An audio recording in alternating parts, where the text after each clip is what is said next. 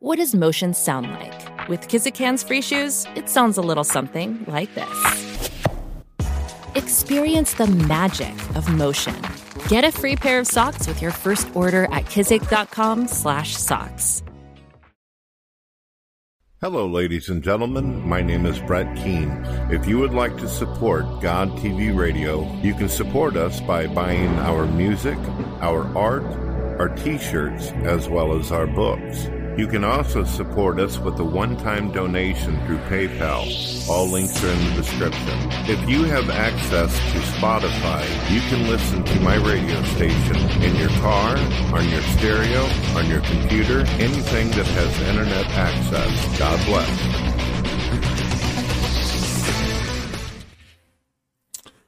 Hello, ladies and gentlemen. My name is Brett Keane from God TV Radio. I hope you're all having a blessed day.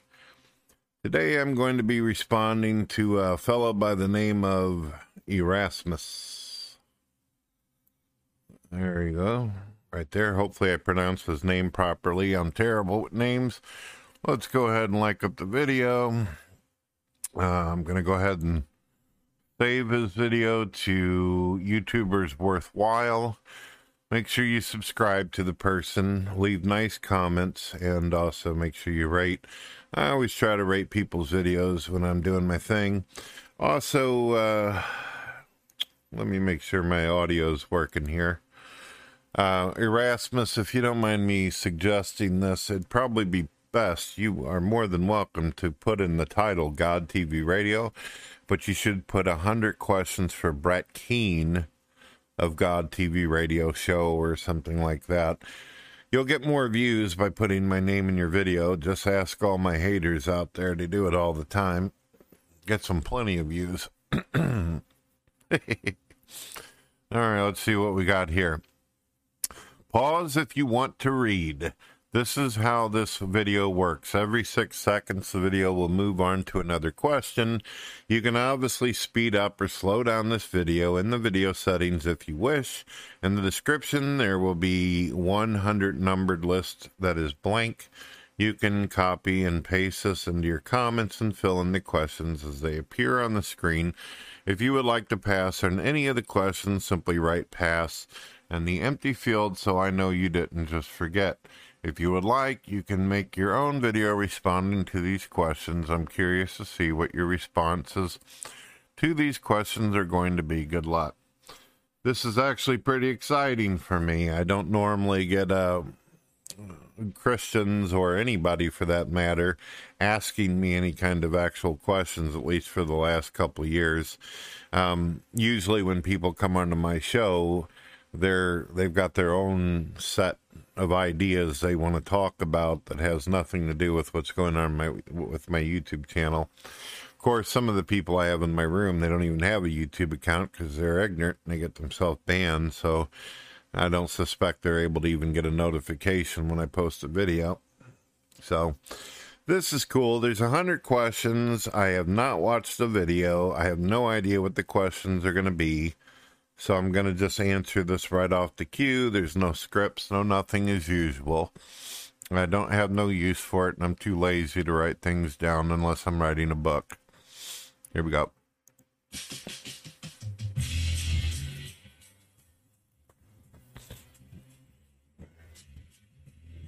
Hopefully, he doesn't have music playing through the whole deal. Okay, he does.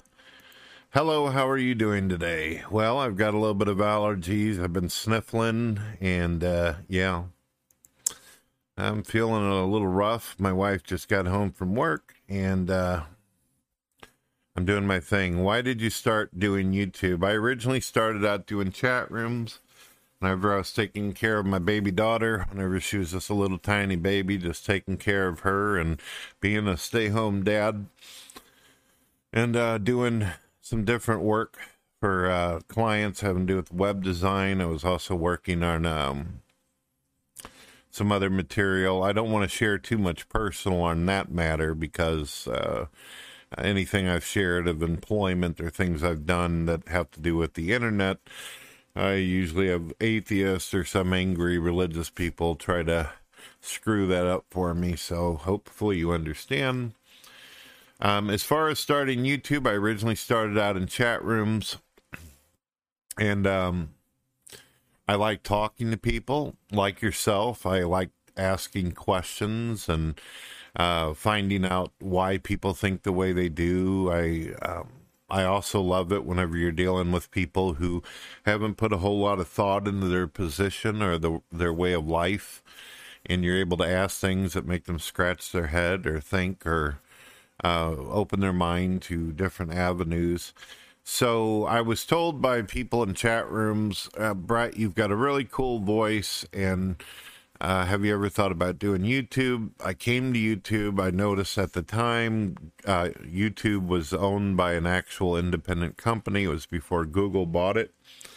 And I thought that YouTube sucked, to be honest with you. Uh, it was mostly videos about cat videos and people acting stupid like clowns in order to pick up viewership on the internet. I um, I didn't really see that there was any real point, but I promised people I'd give it a shot. I ended up making my first video called Science versus Religion, and uh, I ended up with like 5,000 subscribers in less than two weeks. Um, because of that, I felt like there was a lot of people. I actually thought it would make my chat rooms bigger. I already had hundreds of people coming into my chat rooms even before I did YouTube who liked having discussions and they enjoyed hearing my voice. And uh, also, people came in to debate me and argue with me. I was an atheist back then. But when I made my first video, I was like one of the few atheists that were actually using YouTube and social media.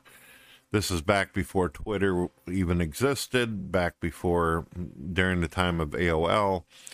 And uh, yeah, so 5,000 subs. I ended up making more videos and I blew up to about 10,000 subs and um, kept on doing it ever since.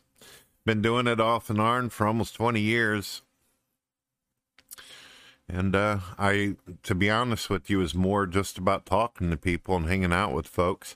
They used to have a feature called uh, video responses where you would have been able to post your video directly to my video and it would have appeared under it. People would have seen the thumbnail and uh, you would have got more attention that way.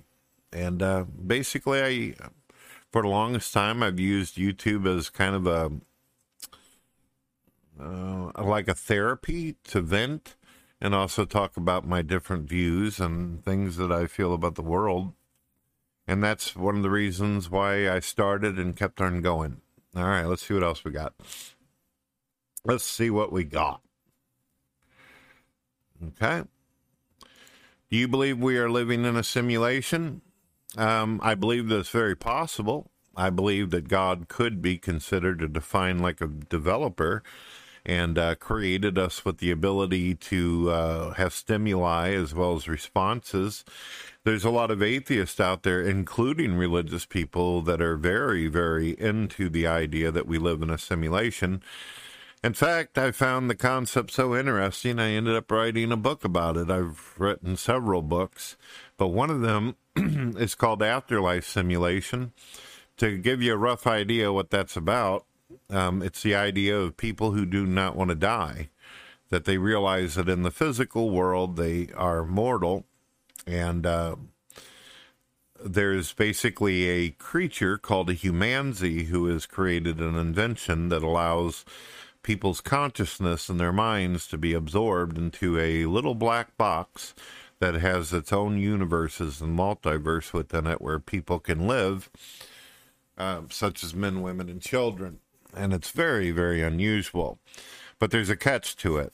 Once these people go into the simulation, it has to be absolutely realistic, like that of the Matrix, because if anything is out of place, it could screw the person up and then they'll realize that they're in the box. The idea is to convince the souls or consciousness that goes into the box that they're living in the real universe. Let's see what we got next. Okay, how old are you? Well, at this time, I am 45 years old, but I feel like I'm 60 Um, I got a lot of health issues. Um, I've had Christians in the past pray for me and all that. Had a lot of health issues, so um, I do feel like I'm much older. Um, people look at my videos and they see me when I show myself. They're like, dude, you got gray hair. I've had gray hair since I was 13 years old. High school kids used to call me Moses. Girls used to call me the gray fox. Yeah. I didn't, of course, like having gray hair at the time, but people would tell me, oh, it's a sign of wisdom. I figured it was distress myself, but okay. Let's see. Next question. Hmm. Did you ever attend any kind of religious schooling at all as a child or teenager? Whenever I was young, I was, uh, my mother got sick, my father left, and I ended up living in a lot of different foster homes whenever my mother's health was really bad. And I uh, attended a lot of different churches, a lot of different denominations. I've heard a lot of different philosophical views, and this is going to piss some Christians off, but um, I've talked to Jehovah Witnesses, Mormons. I've lived in the homes of Pentecostals, Baptists, people of all different faiths, and I feel like a lot of them have some amount of truth, but the others conflict with the Bible and, and other things and issues. But uh, I, like I was telling you in my chat room, I've absorbed a lot of different ideas and views. As far as going to an actual religious school, no, but whenever I was younger, going to public schools, people were more okay with discussing God and religion. Nowadays, it seems like they're they want to get rid of anything that's theological and just keep stuff like uh, sex education, teaching kids how to use condoms and how to do homosexuality properly. I ain't got nothing against it. I just think that uh, you know, stuff like that should probably be taught later on. Um, just saying. Let's see. All right. When did you become a Christian? Well, about six years ago, I got back into the concept of God, but it took me a while to actually call myself a Christian. A couple different reasons. I was an atheist for a long time, and I had a lot of uh, animosity towards Christianity. Um, didn't want to be a part of Christianity, but I wanted to believe in God. However, because I accepted Jesus Christ and the things that are claimed about him in the Bible, I had a lot of people saying, ah, you might as well just label yourself a Christian. You believe Jesus did all the things he said he did. So you might as well. But it took a couple years because I didn't want to be thrown into a label. I didn't want to be pigeonholed. So, yeah, I'd say probably six years. First couple years, I was kind of off and on. Wasn't really sure what I wanted to do with myself on it. I didn't even know if I wanted to do YouTube under the guise of a Christian because being that I was a former atheist, it was very outspoken and popular um, I felt a little, uh, how do I put it, intimidated about the idea of now going up against my old. Um, I looked at atheists as though they were my family whenever I was a non believer. Of course, they dumped on me and everything like that, but I still cared a great deal about a lot of them. So I didn't want to embarrass any of them or make them look stupid or whatever. Obviously, nowadays, I don't really care if I hurt people's feelings anymore. I feel like uh, I found my path, and I feel like a part of that path is sowing seeds and getting through to people, whether they like it or not. Here we go. Oh, oh, if you want me to elaborate on any of these questions, feel free to ask me when we're live, or you can just do more videos to me. Did you grow up in an atheist household? No, my mother believed in God. My grandmother believed in God. My grandfather and a few others. Um, but I might as well have been living with atheists though, because none of them, although I loved every one of them, they weren't exactly what you would consider moral support or, um, let's just say that there was a lot of abuse in my home And it wasn't the kind where it's like, oh, you don't believe in God, you're getting a smack in the head. It was just the it was just ignorant ass physical abuse. It wasn't necessary. Uh, from my father before he left, as well as my mother, because she had health issues that affected her brain. And because she was very sick, she could sometimes be very ruthless. And when you're a little kid, it's hard to defend yourself against that kind of brutality. So, yeah.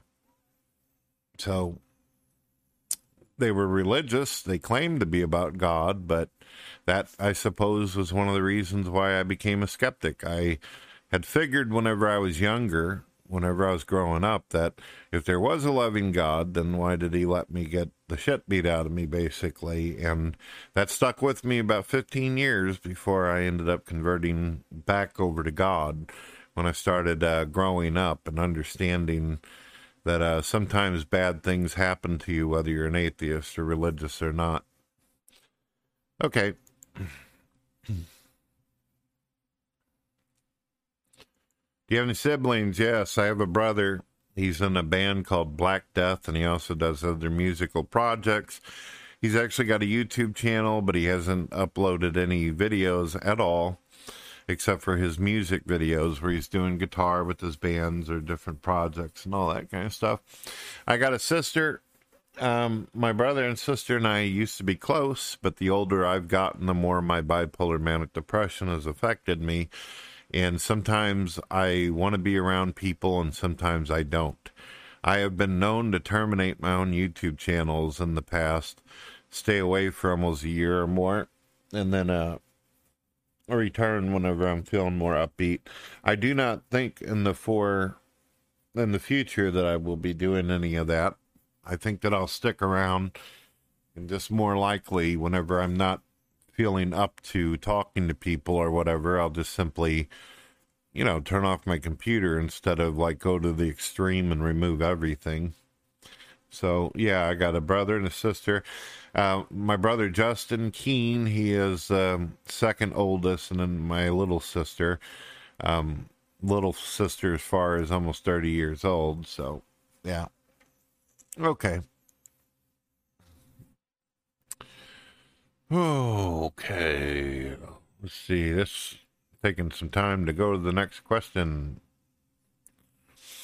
Oh yeah, yeah. Got a son and a daughter. Got a son that's in his twenties. Daughter, nineteen years old. I actually did some videos today talking about the whole graduation thing.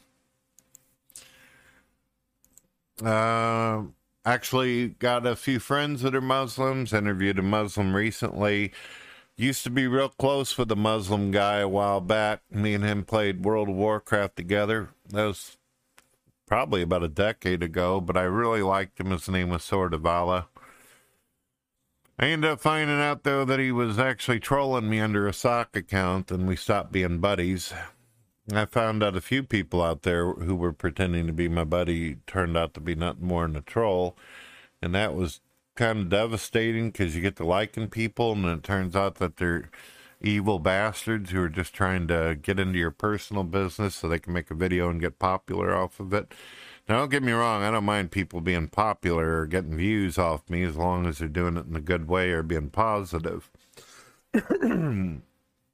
as far as uh, Islam goes, I believe that the Muslims have gotten some really bad press it feels like every time a Christian or a Muslim or somebody of the Abrahamic faith messes up in some way, then it ends up becoming a generalized, broad sweep statement all over the news.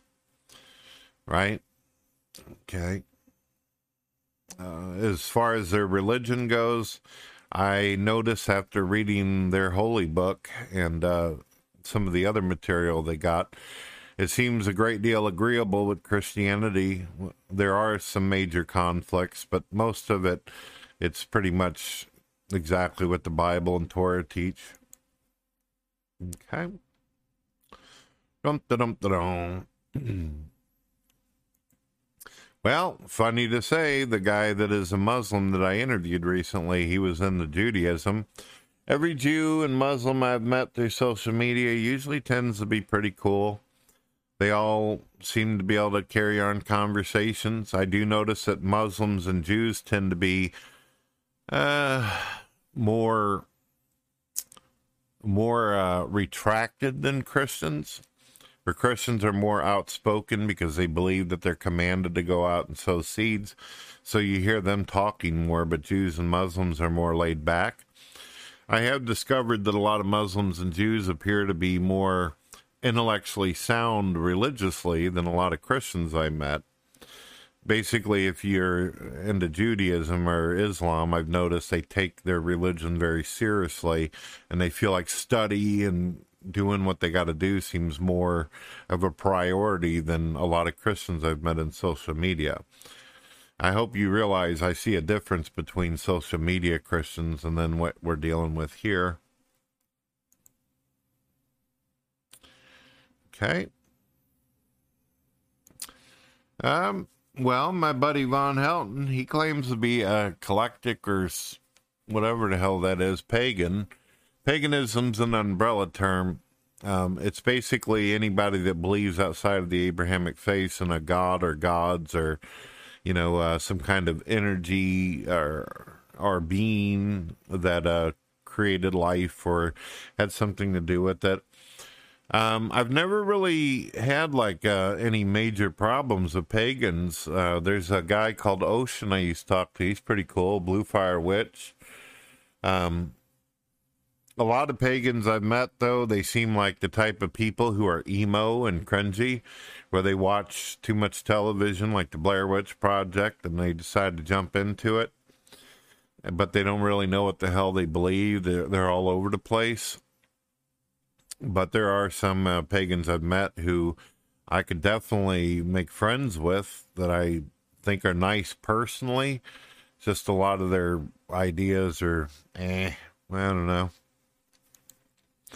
Next question. Boy, we got a long way to go. What do you think about other Christians? Um, well, in real life, I've met some good ones. If you attend a church or something, or you go visit a church, there appears to be some who are very nice and decent, but uh, how do I put this? I've never met a whole lot of them that really want to hang out besides going to church, listening to a preacher, and maybe they'll say hi to you, hug you, or shake your hand when you're at church but then they don't keep no contact with you after you're gone. It's like none of them ever want to exchange phone numbers or anything like that. I notice that Christians, especially in social media, but more intensely, they hang out in cliques. You got like the real popular Christians, where if you got over like 10,000 uh, views, and certain Christians will hang out with each other, you know, like they're self important and all that but they won't hang out with Christians that are smaller than them. Unless they think that there's something they can get off of them or whatever if you got lower numbers. Um, then there's the the like the poor christians that use social media um, they don't get a whole lot of love that's one of the reasons why i do pretty good with subscriptions and views i feel like you know, uh, we should all be together and associate with each other. But I can honestly say, I feel like I'm in high school whenever I'm on the internet. Atheists have their own cliques, Christians have their own little cliques within their groups. And uh, I've always discovered, at least for myself, that I I don't really fit in anywhere. It's it's kind of lonely sometimes but I've always been considered legendary and epic amongst people. People always look at me like, hey, it's Brett Keane. Whoa. Even my haters act like that when they see me. Oh, look, it's Brett. You know, it's like they just need to hear themselves say my name. It's odd. Um, I'll be honest with you, and I'm probably going to get myself in trouble for this. There's a lot of bullshit Christians on social media there's a lot of them are that are just waiting for another Christian to make a mistake or have doubts or question something or not agree with them just so they can make a hundred videos to trash other people who might have their own concept or interpretation of Christianity. Same with atheists. If you have an atheist who makes a video where they disagree with something about evolution or um, have different political views on each other, they trash each other. It's it's stupid. It's as if everybody just kind of drops their morality on the ground. I, I think YouTube causes a problem for Christians and atheists where it feeds into people's vain vanity and a lot of Christians and atheists are very vain. So that's the reason why they do that. They forget about Jesus and God and they start looking at the subscriptions and their viewership and it starts making them feel self important. And then they forget about sowing seeds. They figure if I just make a video every once in a while and say some cool things and read off a few Bible verses and I'm right with God, and that's it. oh, damn, I'm going to get so much trouble for answering like that, but okay.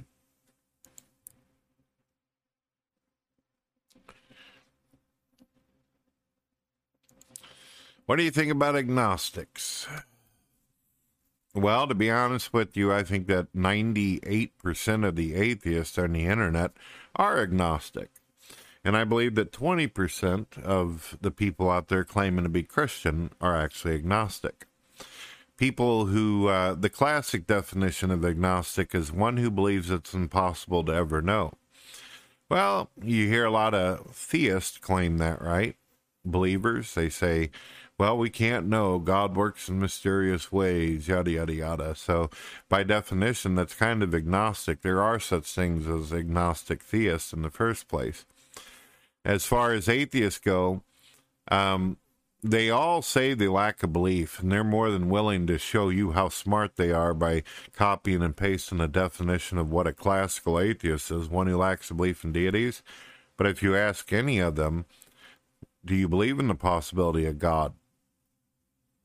98% of them will say, well, I guess there's a possibility. That kind of contradicts the whole lack of belief if you do believe it's possible, right?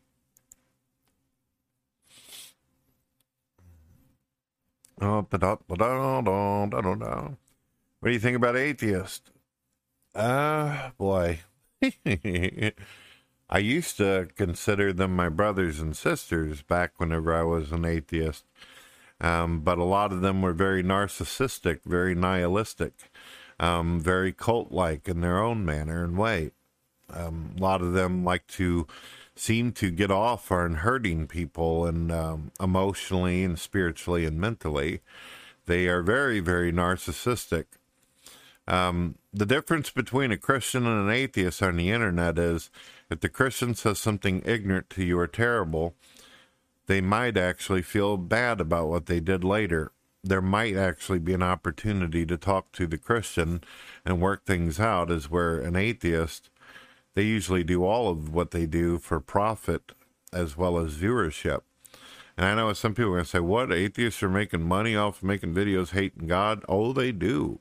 They make thousands of dollars using God to uh, sell their uh, their product and their brand. Don't believe me? Check the descriptions of any popular atheists out there, and you'll see. I think a lot of them are very cruel, a lot, lots of nasty people, very difficult to make friends with. ah, goodness gracious, you must have been reading the description of my videos. Well, there's a, a couple different views that I have. I'm an annihilationist, and I also I believe that God actually used his very essence, um, his very embodiment, in order to create the universe. That the universe itself is an extension. In a way, he kind of gave parts of himself through his attributes in order to create us, in order for us to have sentience. It would probably be best for some Christians to actually look it up although I use a lot of big terminologies and words to describe my philosophical views, as I said earlier in answering your questions, that um, let's put it this way there's a lot of things out there that I agree with, but nothing really defines me. There's some things about this here that doesn't work for me. But a lot of it makes sense and a lot of it works in philosophy, but some of it doesn't.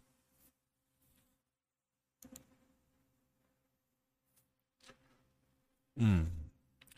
Where am I from? I was originally born in St. Louis, Missouri. I lived in the city for quite a few years, pretty much in the ghetto, the shank of uh, St. Louis, and then uh, ended up moving up into the countryside. Mm-hmm. A lot different way of life for sure.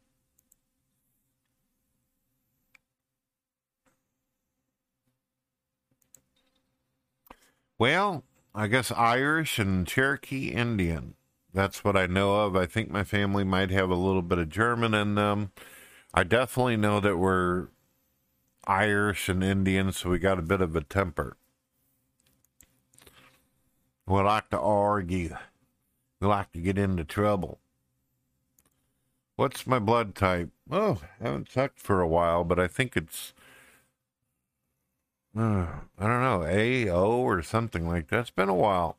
I, I know people are going to find that odd. I haven't been to a doctor in a long time. I don't even have any health insurance. I guess I could probably ask my wife. She's the one that writes down all the, like, stuff I don't really care to even keep in my mind. people are going to think I'm stupid for that. Oh, I'm definitely a night owl. I love nighttime. Nighttime is so relaxing and peaceful. I like taking walks at night and just chilling out. It's better for me because of my agoraphobia. Because when the sky is all dark and everything like that, it doesn't cause me any um,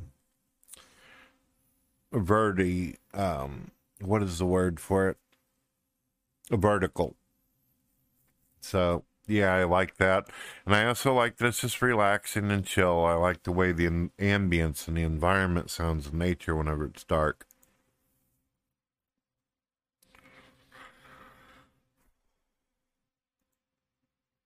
Do you believe man is made in the image of God? Hmm.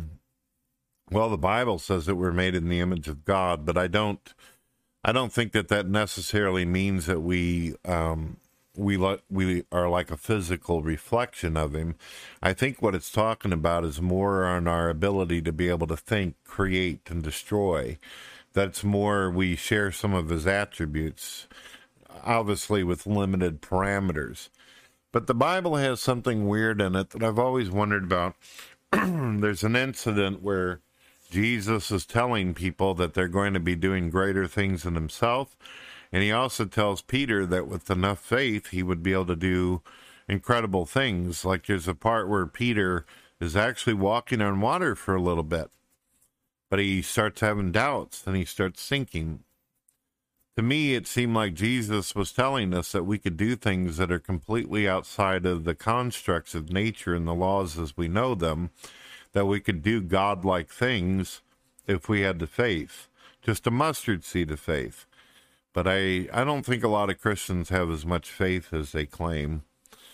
Um, or you would see more extraordinary feats and things happen. Sure, there's people all over the world that make all kinds of claims, but a lot of those type of people, I don't know them personally, so I don't know if they're for real or if they're lying or what. Here we go.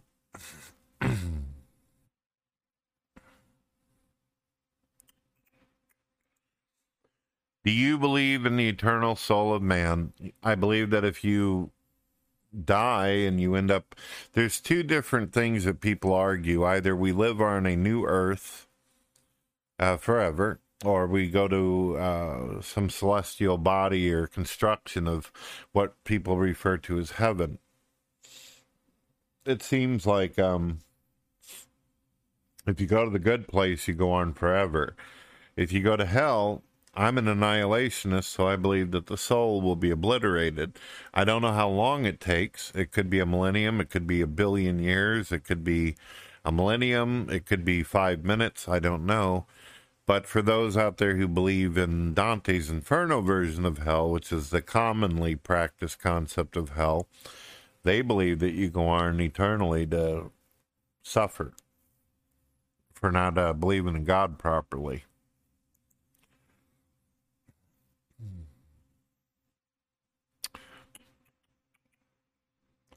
Pantheism means that uh, God is the universe.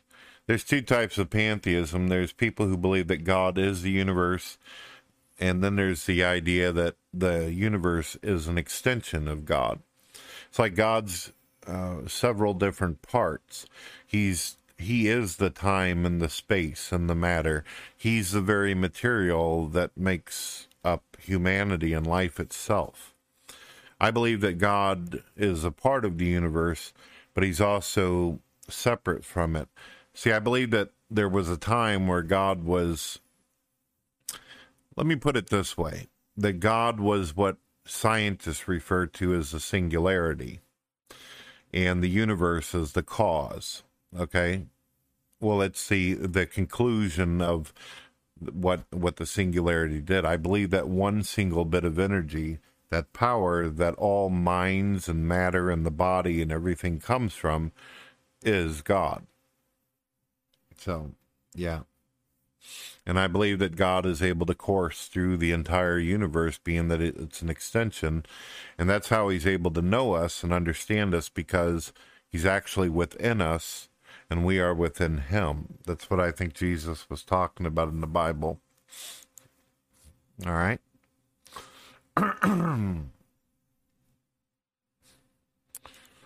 Are you more of a leader or a follower? A lot of people see me as a leader whenever I was an atheist, they seen me as an atheist leader. They seen me as someone that they wanted to represent. I got constantly invited out places to do things and talk and be a speaker. And as a Christian, um, Christians also seen me as a leader of the atheist movement. And nowadays they see me as, you know, God TV radio that I, um, you know, if they need a moderator or they want somebody to debate with them, I've been noticed that although a lot of Christians don't keep in touch and they're they pretty much are distracted by their own thing all the time in social media, when they need a you know basically a cleaner or somebody to come in and rock and roll with them, uh, they look me up. You know, whenever they're looking for a good warrior in Christ who's a good speaker to do things, but besides that, I don't know.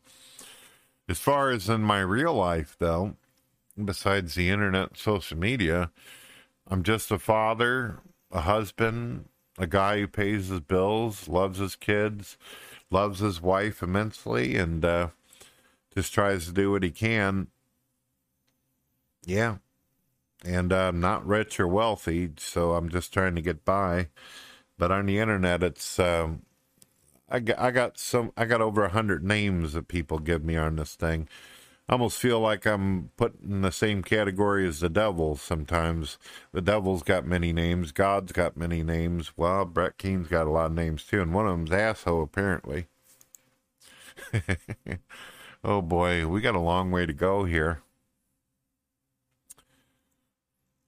Let's see what we got. Are you more creative or logical? Well, I'm a pretty creative person. I think that uh, I think that logic does not dictate that you're going to somehow be less creative. If you're extremely logical like me, there's a lot of uh, ways that you can think or imagine how something could work. Um, I believe that a lot of scientists are very creative um, with their logic on how they determine the answer for something.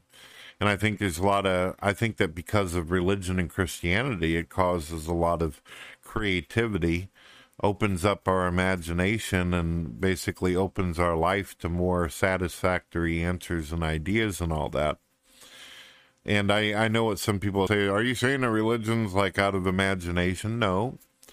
But whenever you're trying to think of a superior being or you're trying to think of things that are greater than yourself, then you're going to use more of the capacity of your mind in order to be able to understand something. You have to be open minded and you have to use um, thought processes that you normally wouldn't use in order to try to answer some of the big questions of the universe and about yourself because we're like a universe within a universe within a universe. Now, I don't know if I really answered the question though. I'm a creative person and I'm logical. Um, depends on who you ask, I guess. I'm not really sure how to put logic or creativity on a scale. Can I draw? Can I create things? Sure. Am I smart? Can do I use common sense? And am I rational? Sure.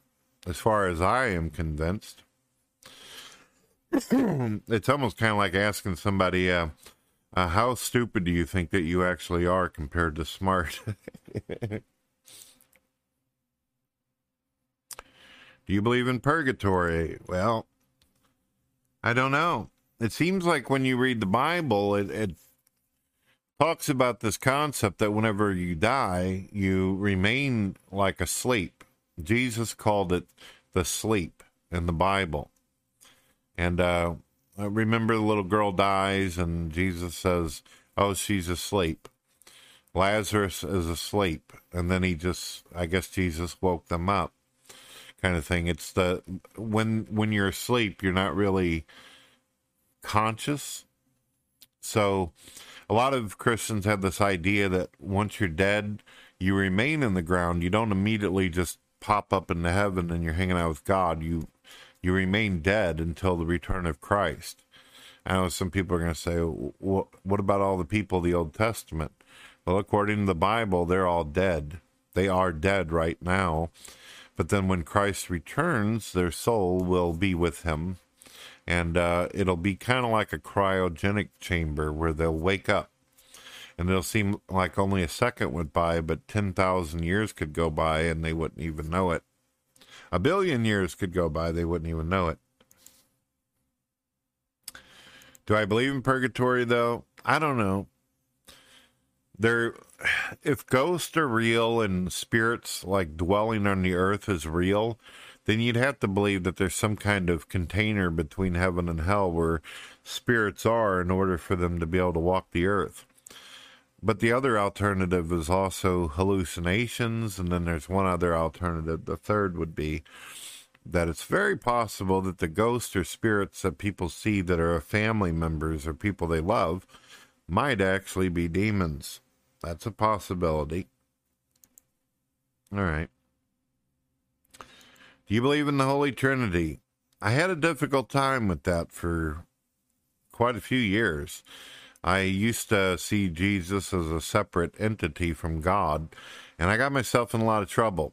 Uh, Christians couldn't be bothered to imagine that, oh, wait, this guy's a new Christian. He was an atheist for many years, so going along with the Trinity concept just right off the bat that's a big deal. That's extremely challenging when, and Christians have been arguing about it for years. Well, I didn't just jump right into the Trinity concept, but I do believe that God and Jesus are connected. Well, I believe that the entire universe is a part of God's extension, so therefore Jesus and God would also be plugged into each other as well whether you want to see them as two minds, two hearts, or uh, two uh, simulated brains as or minds, as we talked about earlier. Dun, dun, dun, oh, yeah, this one got me in a lot of trouble with people too. Um, I don't fully 100% subscribe to this, but there are some things that uh, make a lot of sense to me. Like, uh, for instance, the Bible teaches that God is the creator of all things. In Isaiah 45 7, it says that God is the creator of evil. There are passages where, in older versions of the Bible, where it says, and God did evil upon some some that God perceived as doing wrong or disobeying him in the Bible. And it said that God did great evil upon uh, certain people and all that. That's really difficult for some Christians to deal with. They do not like that. They they like to believe that God is one single nature, and that nature is just absolutely all good, all loving, and all this. I'm sure from the perspective of the pagans and non-believers in the Bible, they probably didn't feel like what God was doing to them was all loving or kind. And I'm sure that there are modern day Christians and people of other faiths whenever something awful or terrible happens to them, they don't believe that what is happening to them is good, goodwill, or good nature, any of that. I am convinced that God has a dual nature. I believe that He's a God of love, but also He's quite capable of absolutely and utterly destroying His enemy or something that He perceives as a threat to His children, and will do that. By definition, God has committed everything that is defined as the concept of evil, such as destroying and doing acts that um, some people would say, by definition, is um, wrong. It's one of the reasons why you have all these non believers out here who say that God is unfair and he's unjust and why does it have to be this way or why does it have to be this way? Well, the Bible never teaches that life is going to be fair, and God never claimed in the Bible that everything that He does is nice and, and wonderful. It just simply says that all things are within His will.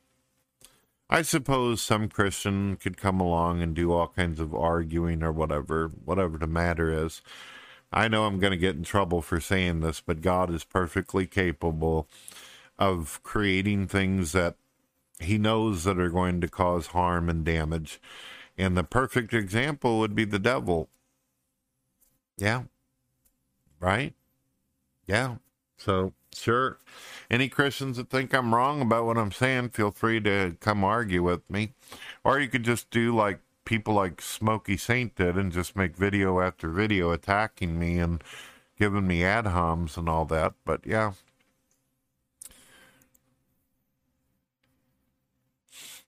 Oh, goodness. That one's going to get me back into drama.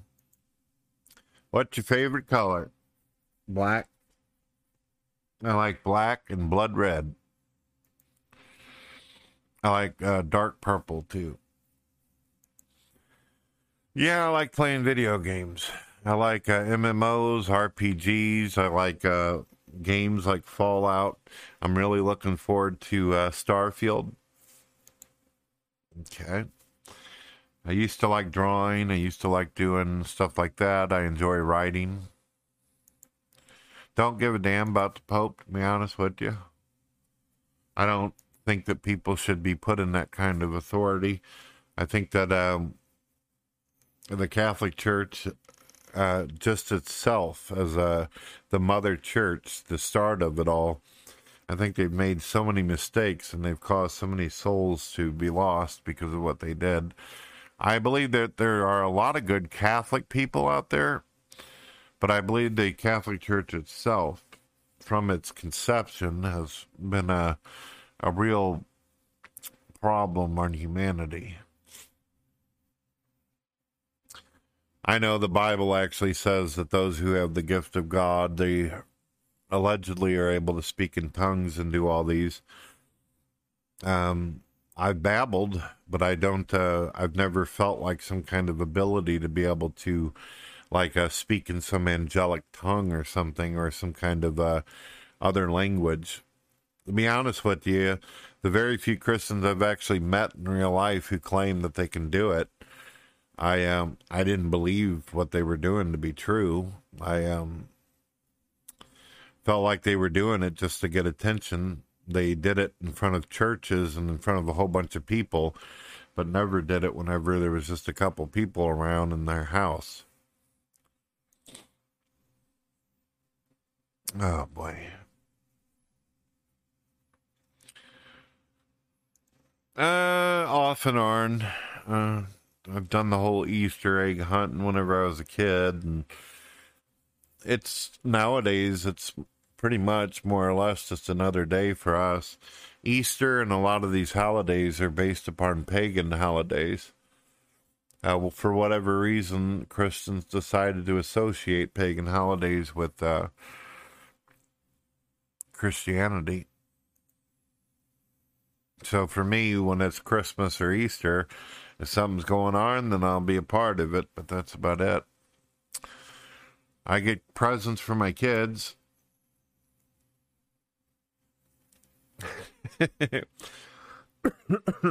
this has to also do with evil and how God works and basically how his morality is and how reality is set up. It'd probably be best for some people to uh, look into it. Um, and uh, seem to um, cause a lot of Christians to get really, really worked up for some oddball reason. It's no big deal for me, but mm, people have, uh, they kind of pigeonhole God and they can't think outside the box. They just kind of say, this is the way God's got to be, and that's that. And I think people do a real disservice to themselves by just shutting down and saying, yeah, yeah, yeah, I'm just going to go with the concept that my preacher told me, and that's it. Mm. Do you have any quirks? Mm.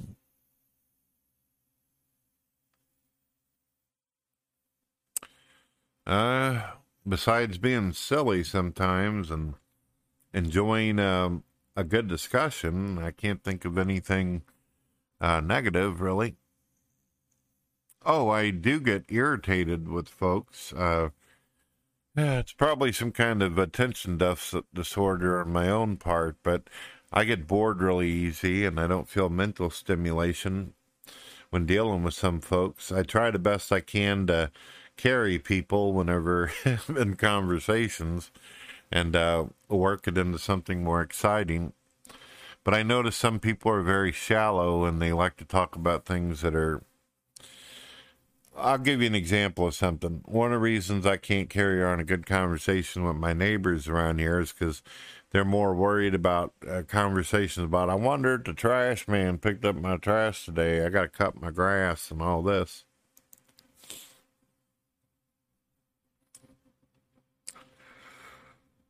Do you have any guilty pleasures?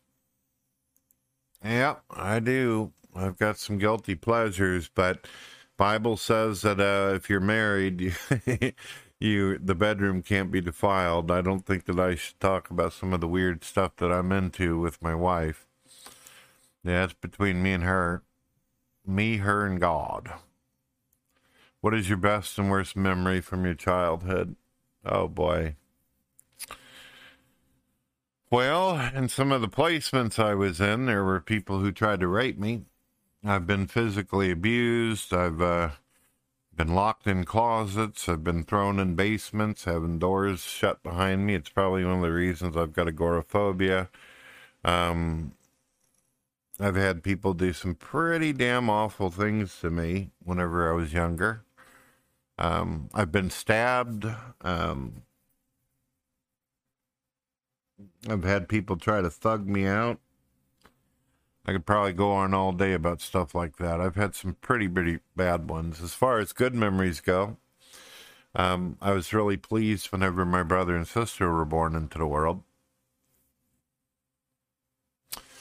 Whenever my mother was feeling not so sick, there were some positive things about her. And whenever my grandmother wasn't dying from cancer, there was some nice things she did.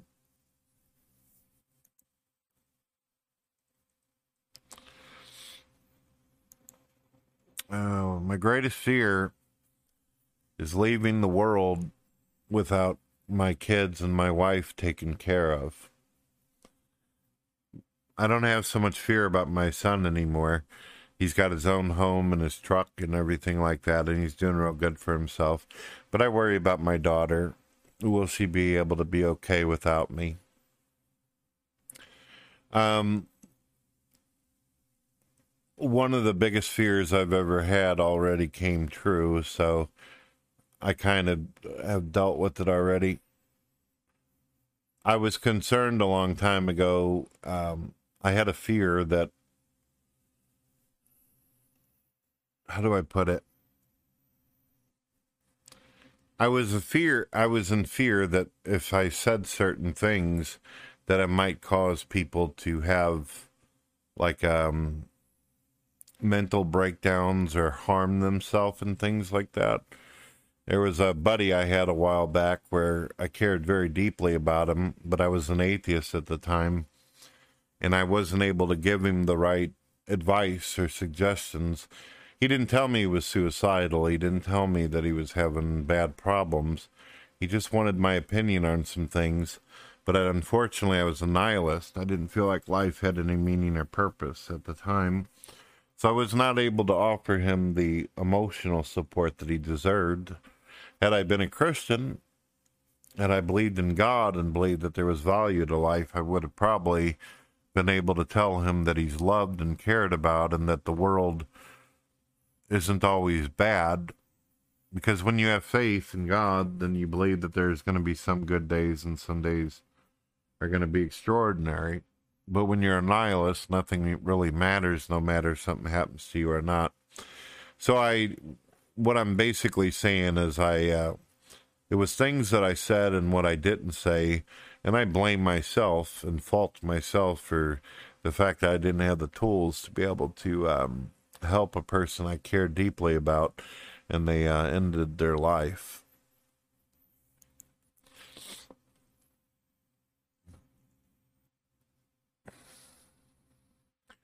You have any dark secrets? Mm, no, not really.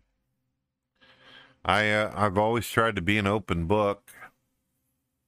I've always tried to be as transparent as possible. I've had uh, I've had people on the internet who claim that I'm some kind of a terrible person or horrible, but I've noticed that doesn't matter if you're Tom Cruise, John Travolta, Van Halen, or you know uh, a celebrity or a musician. If you're popular, seems like the more popular you get in the world, the more known you are, the more it seems like it rains assholes from the sky. Goodness gracious. Are we really going to try to answer all these questions in one video? Oh my. Damn it, we're going on an hour here. Hold on, let's make sure I didn't miss a question here. Do you believe in God? Why are you asking me that for? You already know I believe in God. Why would you ask me a question that you already know? I mean, you're like a hundred questions for God TV radio. Do you believe in God? Are you serious? As far as believing in God, I guess I could say this. Um, I believe in God a lot differently than a great deal of Christians out there. I believe in God a lot differently than uh, some of the other faiths. As I said, I've kind of absorbed the philosophy of many different faiths, and um, but Christianity seems like, uh, as far as mainstream Christianity, it seems to be the truest of all of them, but it's got its own falseness and its own problems and even its own lies. You love God?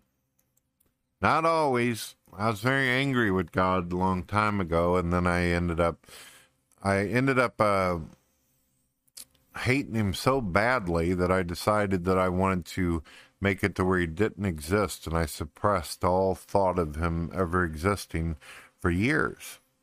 That's how I ended up becoming an atheist. And it's uh, unfortunately, yeah. You asked me earlier, do I have any quirks? I I do have something that's pretty hardcore. I forgot to mention.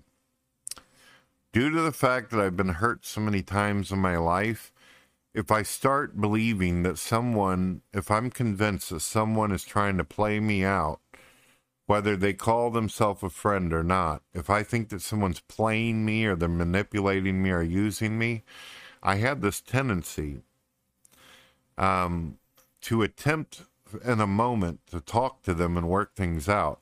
And if I feel like I'm not getting through to them or they're lying to me, I have this thing about me where I cut people off and then I just simply imagine that they don't even exist anymore. And I think I did that with God for quite some time there, for a while. Do I love God? I do. Um, I'll be honest with you, I don't always feel as though God loves me, though.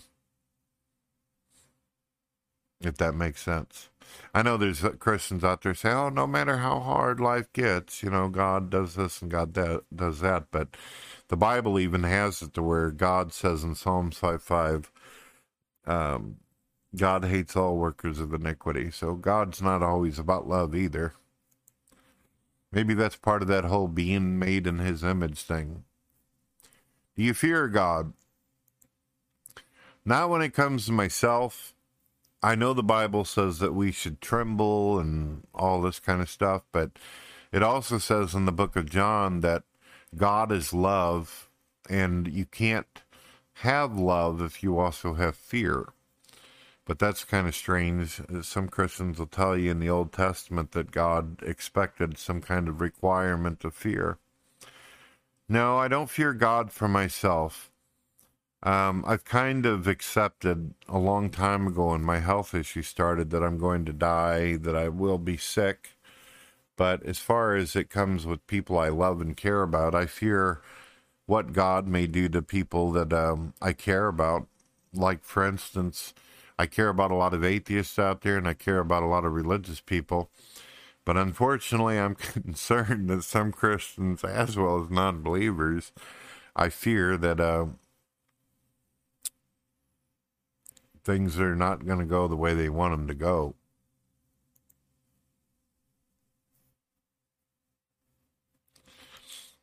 Yeah, I consider myself saved. Um, I consider myself uh, not saved in the same way that some religious people do, where they figure if they say certain words or jump through certain hoops, they're like set for life. I know that there's a lot of Christians out there that say, yeah, you once you get saved, you can't like fail anymore, and you know you've got this thing called eternal security. You're saved fully by grace. I believe that there are some days where I um, I make mistakes, um, and may say things or do things that can get me in trouble. It's one of the reasons why I'm always saying, "Hey, correct me if you think I'm wrong, or feel free to argue with me about it." I believe at this moment I'm saved. I'm not sure what tomorrow will bring, though. That all depends on God. I've chosen Him. It depends on uh, if God thinks that I was a proper person when it all comes down to it.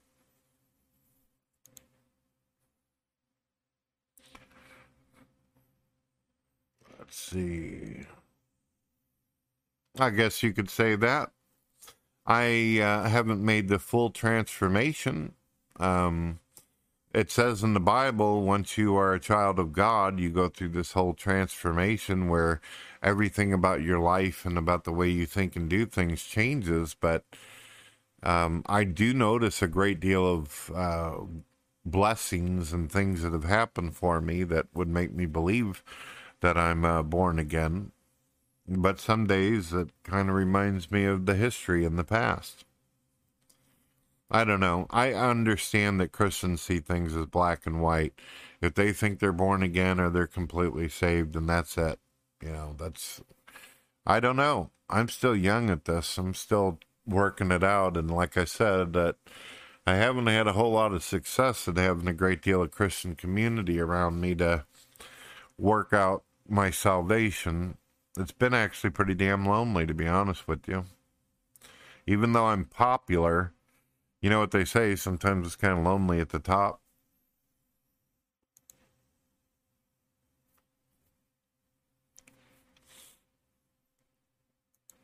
Do you accept Jesus Christ as your Lord and Savior? Yep, yep, yep, yep, yep.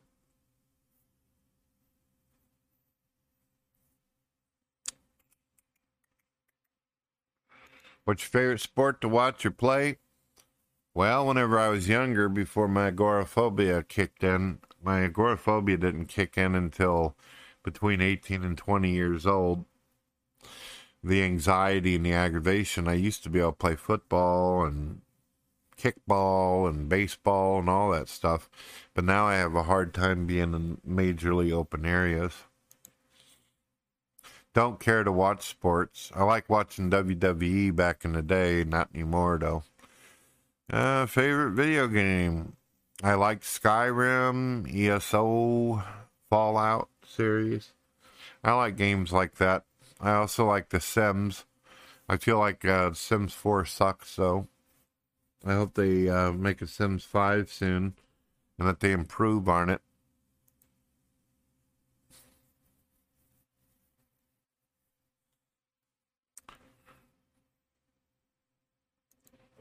Okay, I'm going to answer one more question, and then I'll have to make a part two some other time because we're we're not even halfway through this, and I'm going on almost an hour or more.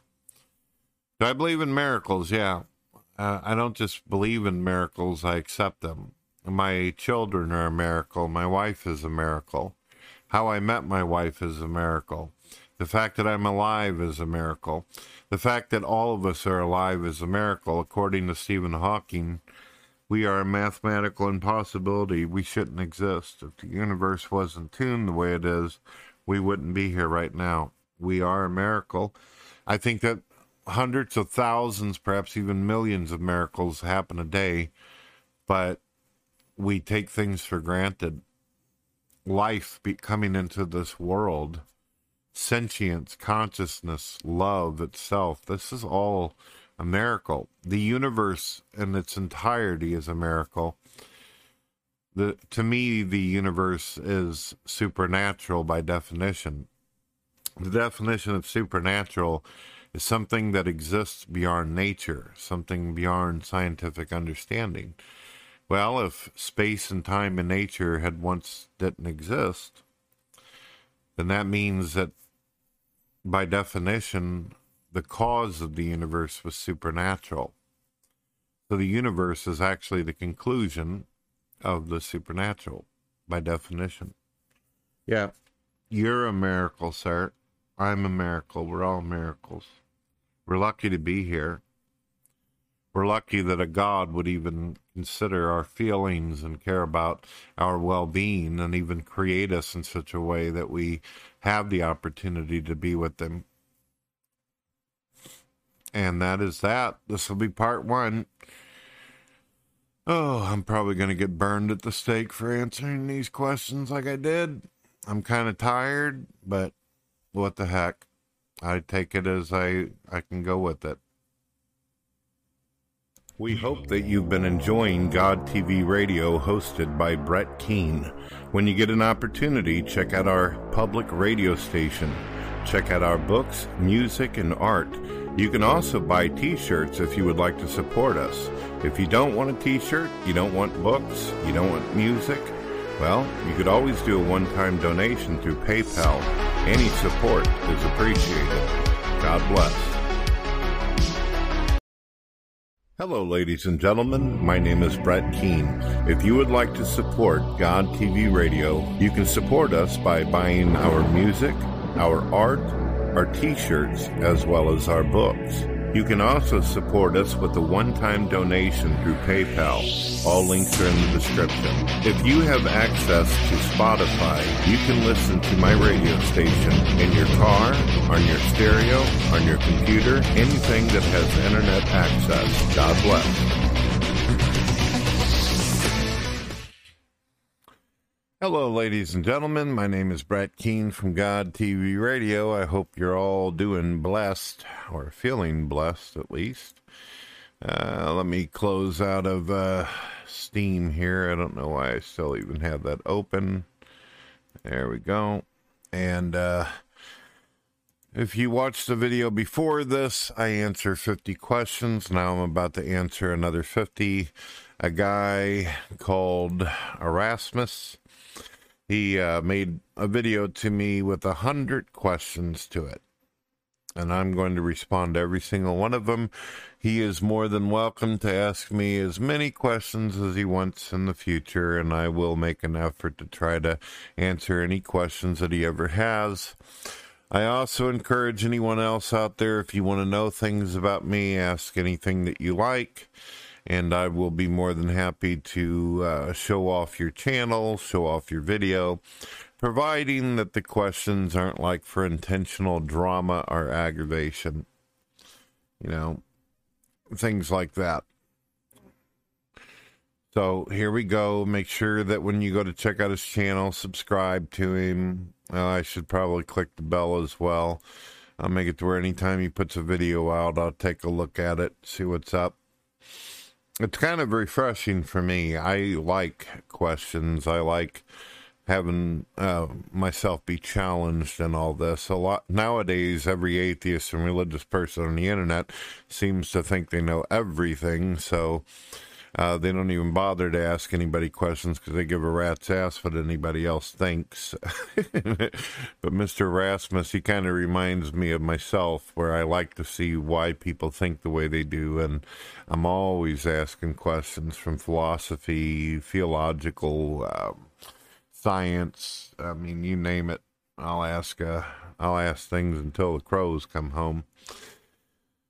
All right. Do you believe people should stay celibate before marriage? Well, I didn't. Um, when I met uh, my future wife and everything, we weren't married. It took us a few years before we got married. I quickly uh, moved her into my home and uh, uh, had a very strong relationship with her, loved her, cared about her, and all that. And we went from there and then we ended up getting married like i said a few years later. It's ideal that people wait. Um, i don't know if it's uh, i know that christianity would like people to that they would like people to wait until they're married and all that but there's a problem. Sometimes people physically are not compatible for each other. Um, I've heard horror stories where somebody uh, waits a long time and then they get married and then they find out that the person that they're involved with is uh, well as a dick or is not who they say they are and a lot of things can go wrong. I think the best you can ask people to do is simply get to know a person before you get in a relationship with them. There's too many young people nowadays and older people who just dive right into a relationship because they have sexual desires and they let their hormones or their um, their pecker do all the thinking for them. People need to really get to know folks, and I don't think that you really really get to know someone until you live with them. You know, that's when you find out, oh shit, this person likes to leave their dirty underwear and socks on the floor, and and uh, you start finding out all about quirks and things that you didn't know because usually when you're dating or just getting involved with someone at first they're on their best behavior. There's what i call the honeymoon period where people act all sweet and nice and they try to put their best foot forward or sometimes they mislead you by pretending to be more extraordinary or an amplified version of themselves that simply isn't true I've had a lot of people on the internet come visit me at my home, atheist as well as religious, and they turned out to be nothing like what the hell you see in those videos. There's a lot of people, I have to say this, even though this has nothing to do with the sexual question, but a lot of people on the internet too, especially in social media and dating sites and on video, a lot of these people are very fake. They're not real. They give you this the, like this bullshit attitude, like they're perfect and they ain't got nothing wrong going on, and also they seem to uh, have this idea that they know every damn thing. Me, I I know I've got so much to learn. I'm still in my infancy when trying to understand and comprehend the universe, is how I see it. I guess that's my way of saying have some humility. All right, let's go.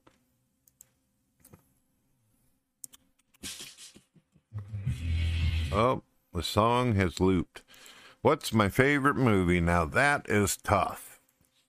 Um, I like so many movies. I gotta say, I, I'll just go. I'll say like this.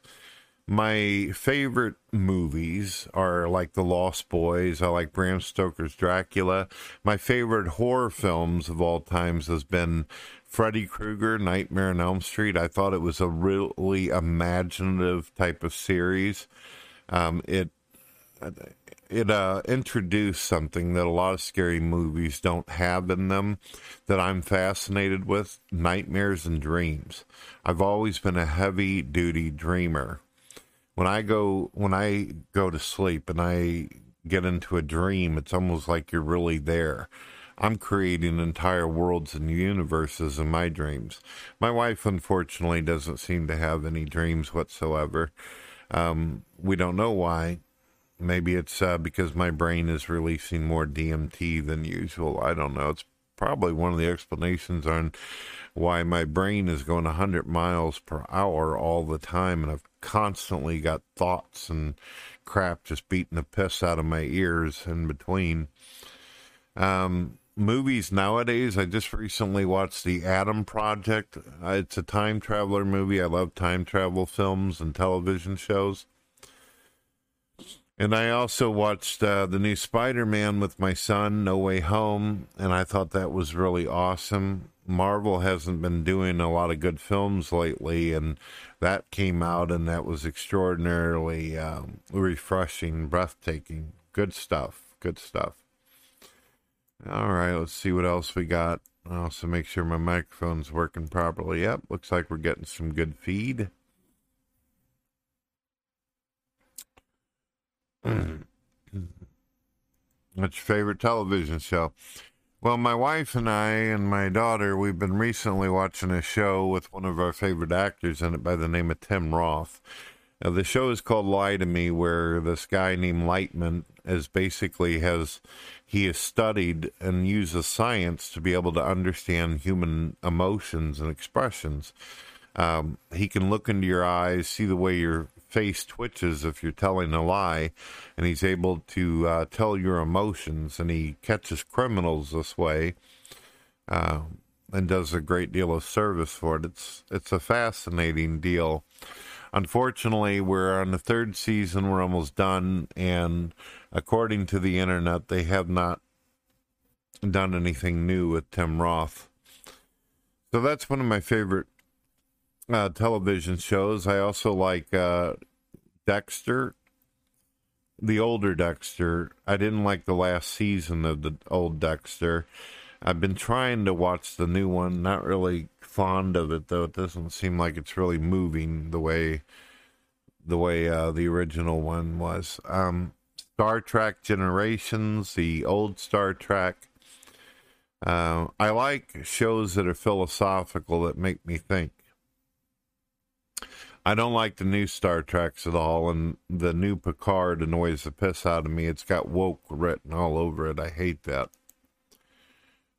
It's disturbingly childish, is what I'm trying to say. Dun, dun, dun, dun. Come on. What's my favorite book? Well, I uh, I've read a lot of books in my life. Um, obviously, at this point, I'm a writer myself. I've written several books, and uh, quite a few of them are out on the Amazon, Barnes and Nobles, and and all that. I write science fiction, fantasy, horror. Um, some would claim that some of my material is very gothic in nature. I've written about vampires, demons, the undead, the spirit world. Even whenever I was an atheist, I was uh, writing fantasy material and all that kind of stuff. Um, you got you guys might think that this is funny or whatever, but when I first started writing, I um I was starting to work my way from believing in a higher power to go into atheism, but I'd already started a very spiritual, religious war type of series. So I continued to um, promote the idea, the concept of God within the stories. And I kind of represented him, obviously, as a fictional character since I was a non believer at the time. But I uh, represented him as um, a figure, obviously, that was very mysterious and uh, kind of like uh, the way if you watch the show Supernatural, um, God was represented as really good and hopeful with optimism, but towards the end, God started getting kind of mean and doing mean stuff. And of course, there was the demons and all that. I've noticed that there's a couple genres of movies and television shows and books that have come out of recent or in the last couple of years that kind of stole my ideas. like Supernatural, for instance, it uses a lot of the stuff that I did in my old stuff. And then a show um, a, a bit longer ago than Supernatural, Underworld. I did a lot of fights between werewolves and vampires in my books. So um, it's fascinating that there's writers who've uh, been very successful who've been using a lot of really interesting ideas that I came up with long before they even thought it up. All right, let's see what we got. Uh, oh, I I enjoyed George Carlin's books. He's uh, a comedian that passed away, and I also enjoyed. Um, believe it or not, I read a book by Mick Foley.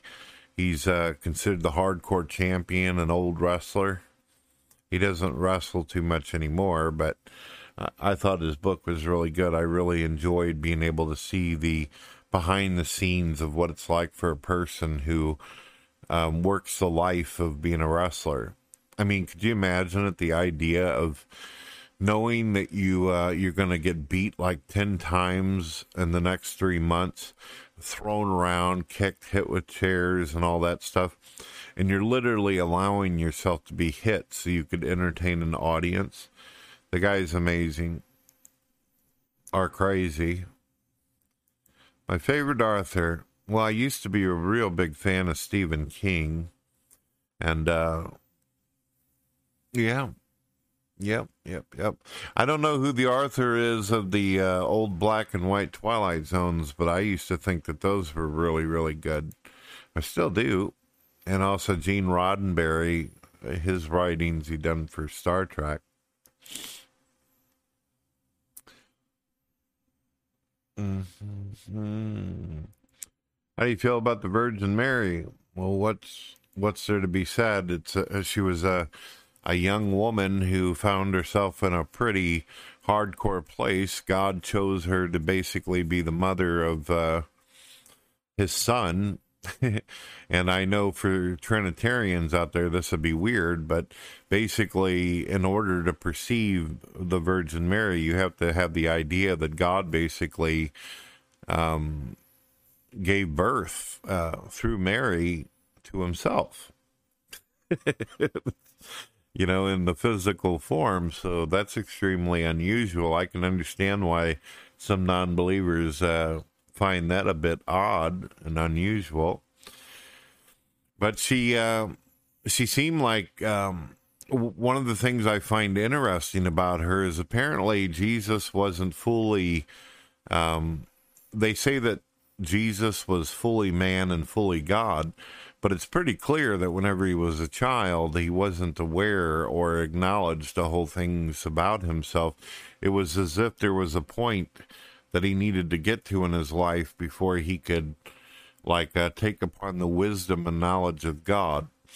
And there, when you think about it, this is really unusual. And I remember bringing it up whenever I was a non believer, but the idea that God has to actually be taken care of by human parents is is really weird.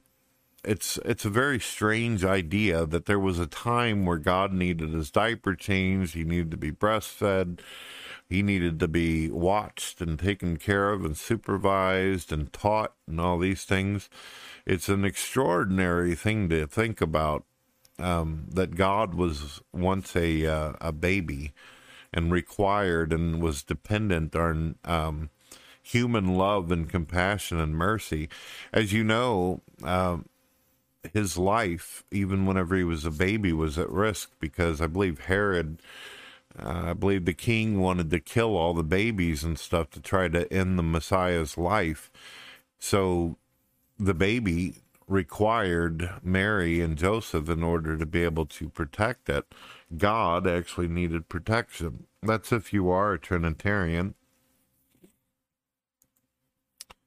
I know some people are going to say, well, God didn't really need any protection. Well, kind of. He kind of put himself in a position where he was vulnerable. And obviously, Mary and Joseph thought he was vulnerable, or they would have stayed right where they were and just let the soldiers beat on the door, figuring that, you know, baby Jesus could have just zapped them any time, but they ran. They ran and they traveled away because they didn't they weren't sure how much protection God had put upon him. Here we go.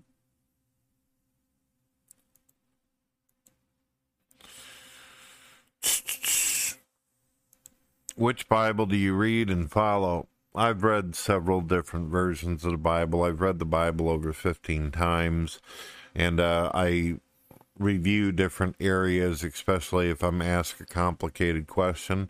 I got to be honest with you, it's been quite a few years since an atheist has caused me to break sweat.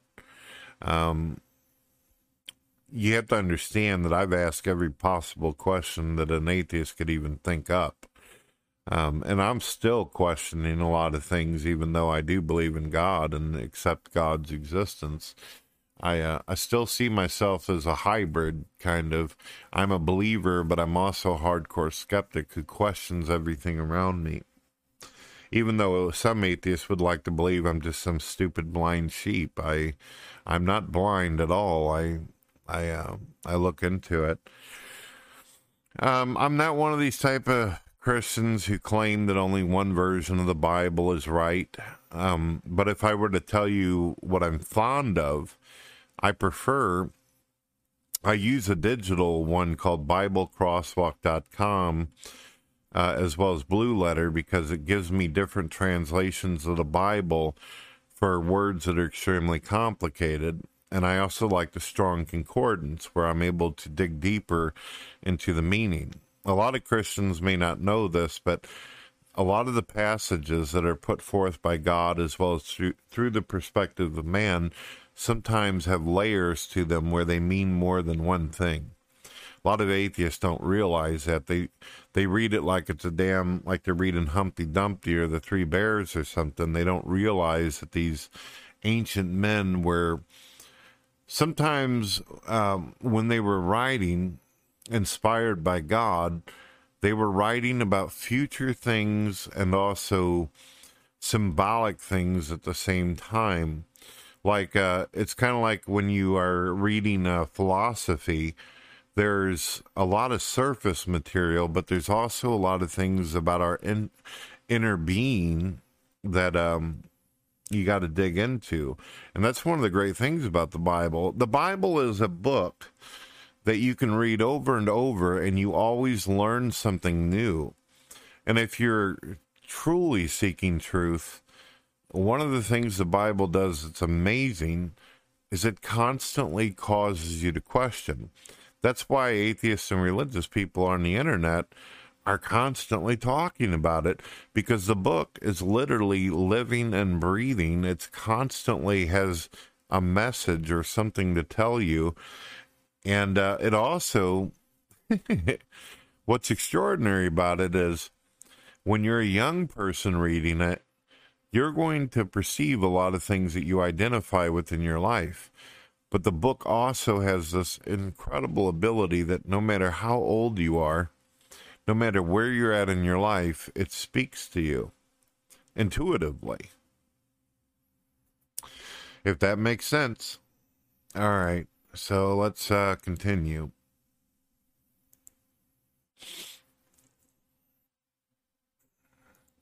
Do you believe that salvation comes from faith alone? Nope. And that's going to get me in a lot of trouble.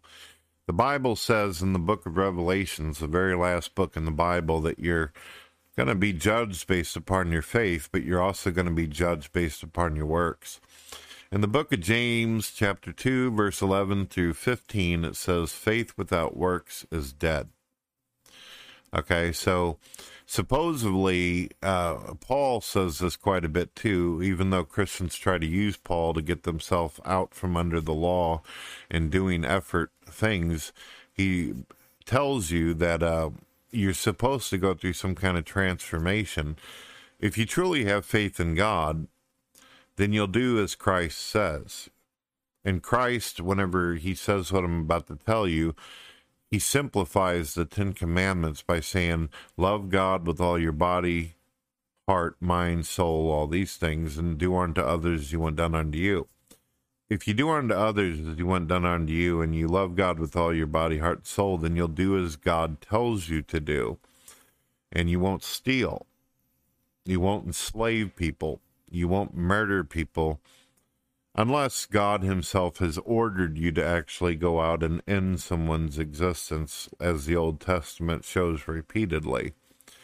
Now, what's the difference between God and man's laws about doing all that kind of stuff?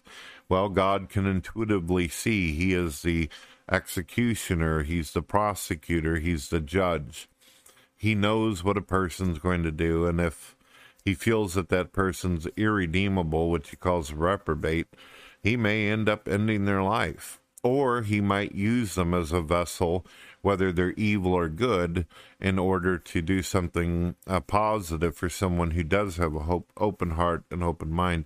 I believe that God uses some atheists in order to uh, strengthen the faith of uh, religious folks. I think that sometimes God can actually use an atheist at the time to uh, do something constructive in the world. I know that sounds unusual, but God is so powerful that he can take something that we would define as evil and something good could actually come out of it. And the same also could be said about something that appears or by perception to be good can sometimes be wrong for us. All right. I'm going to get in trouble for that one. Christians don't like that one at all. Are you evangelical? I guess some would say so. Some would say nope. Uh, I guess it's really from people's perspective on that. I guess some days I'm I'm there and some days I'm not. Let's see what else we got.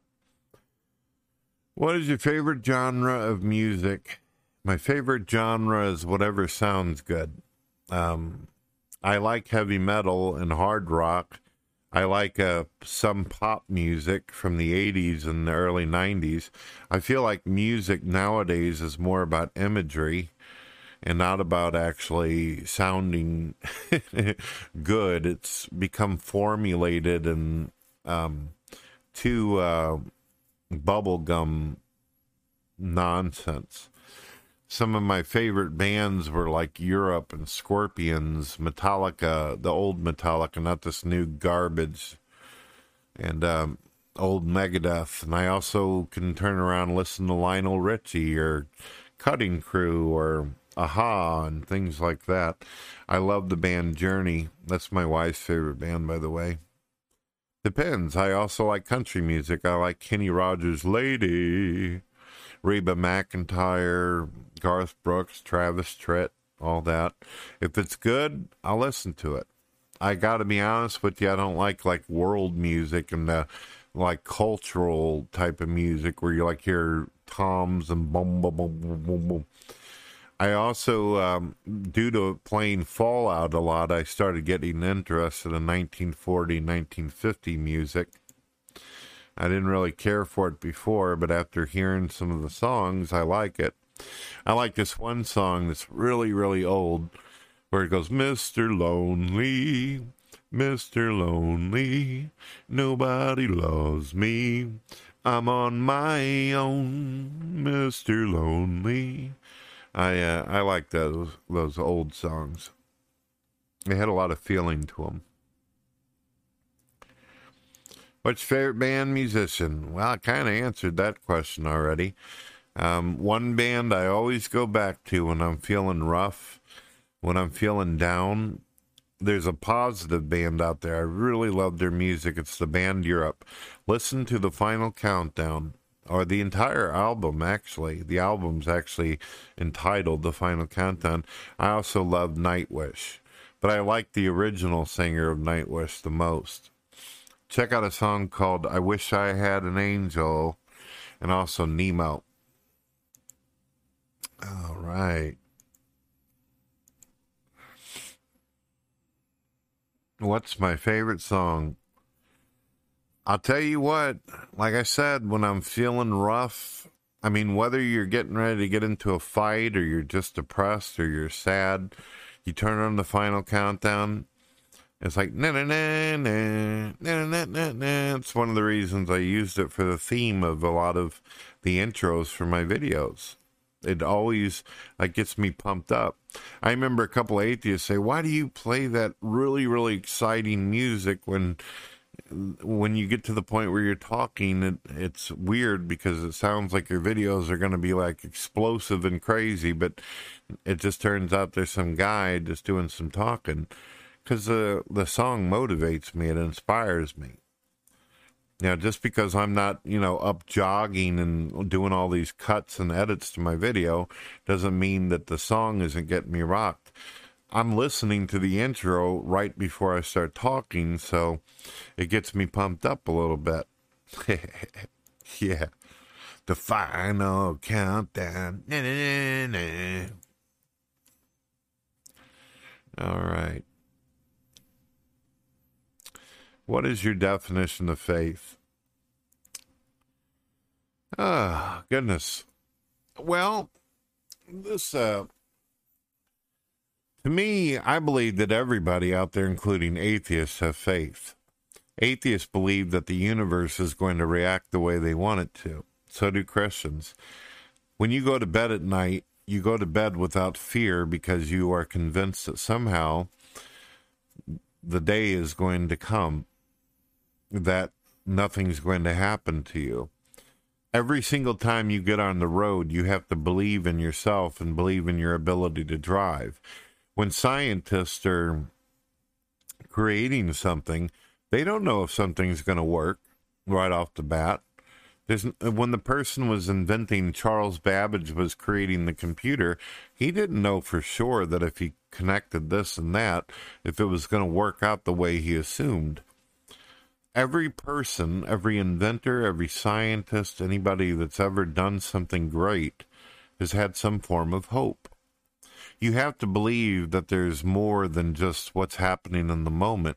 You have to have faith that tomorrow will be a better day or, or great things are possible. If you don't, then why would you have the motivation? That's one of the reasons why I believe that most of the scientists throughout time have always been men and women and children of faith. And yeah, there's been young kids out there who were geniuses who figured out extraordinary things. You don't have to be some 60 year old man, you know, sitting in a lab all day to come up with something great or wonderful or invent something neat. There's young people every day that create apps and create things like this. And it's all because they believe in themselves and they also believe and have faith in other people that folks will be interested in it, but they can't possibly 100% know that. You see what I mean? Every single day, we all experience faith and hope. And I believe that true faith, true faith, because I believe there is a false hope, but I also believe that a true faith is something that you believe in expecting a conclusion at the end of end of it. It's not just something that's unseen or empty, but it's something that you're convinced has a conclusion at the end of it. And usually that conclusion is based upon experiences that you had throughout your life. That to me is what faith is. I understand the definition of faith, and if people want to go with the, with that watered down bullshit, they can. But any Christian with their salt any person of faith for that matter, knows that there's something powerful about hope. Hope and making the effort to make something a reality. Mm.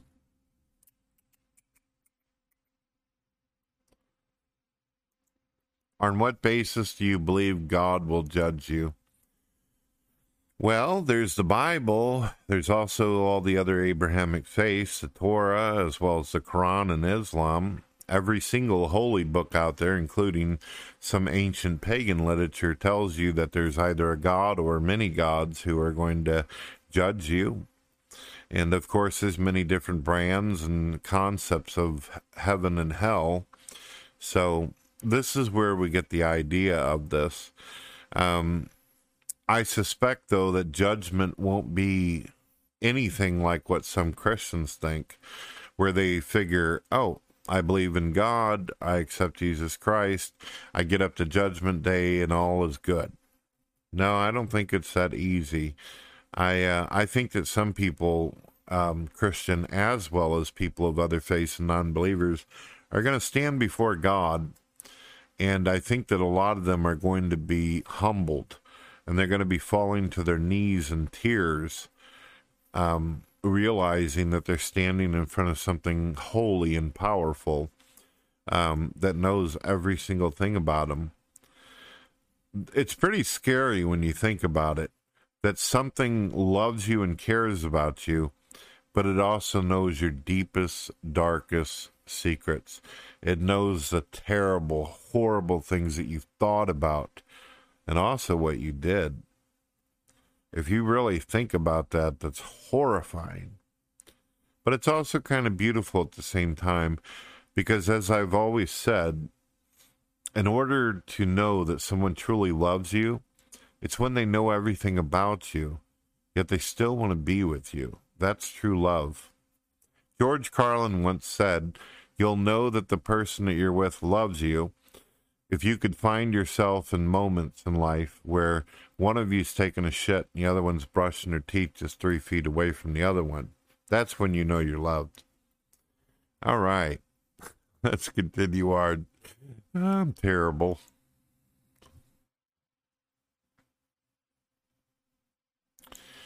Do you believe you are definitely going to heaven? No. I believe there's a very good possibility that I could be annihilated. I could be destroyed. I am not vain. I do not have this vanity. I am not uh, completely convinced eternal security is a thing. Um, it's all based, they say, well, it's based upon the grace of God. Well, sometimes God ain't happy with us, all right? Sometimes we're just rotten enough to piss God off, okay, folks? I'm sorry, but that's the case. Now, again, if any Christians want to come in and correct me and, you know, tell me how it really is because you know so much, I'm all ears. I'll be doing a show Monday, Wednesday, and Friday. I'm all ears. Be lucky if I get to heaven. For sure. I don't deserve it. What is your favorite food? Mmm. Favorite food. I like Chinese food a lot. Um, what is it though? Oh, I really like these chocolate donuts that have like pudding in the middle of them. Yummy. I like Suzy Q's too. I like uh, Kentucky Fried Chicken. Now that I'm able to take allergy pills and they have histamine in them, I'm able to eat chicken again. So I'm really happy about that.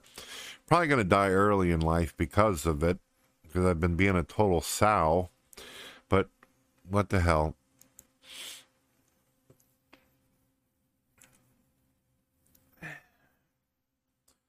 What's my favorite soda? That's another thing I'm able to do again nowadays. For a couple of years there, I wasn't able to drink soda because I was having an allergic reaction, but allergy pills are helping me.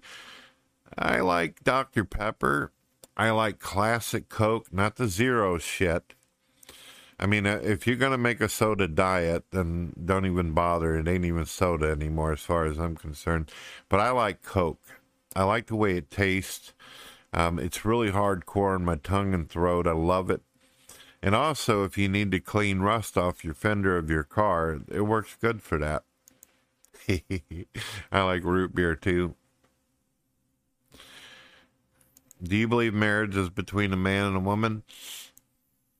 Well, I am married and I uh, am married to one woman. However, biblically, um, God didn't seem to have a huge issue with people marrying a couple different uh, people in the Bible. I do notice with religious people, there's a bit of hypocrisy, though. And I know that some people are going to get pissed about this, but I notice a lot of guys out there, they think it's um, perfectly fine on a religious level or a natural level to marry several women but then whenever it's a woman who wants to have several men, oh hell no. There's there's double standard there. It's the same with homosexuality too. Even if you mention two lesbians when dealing with whether a person's religious or atheist, everybody's like, yeah. But if you bring up two guys, it's like, ew, gross. It's just the way we're wired, I guess. That's the way we're wired, but it's just how some people work.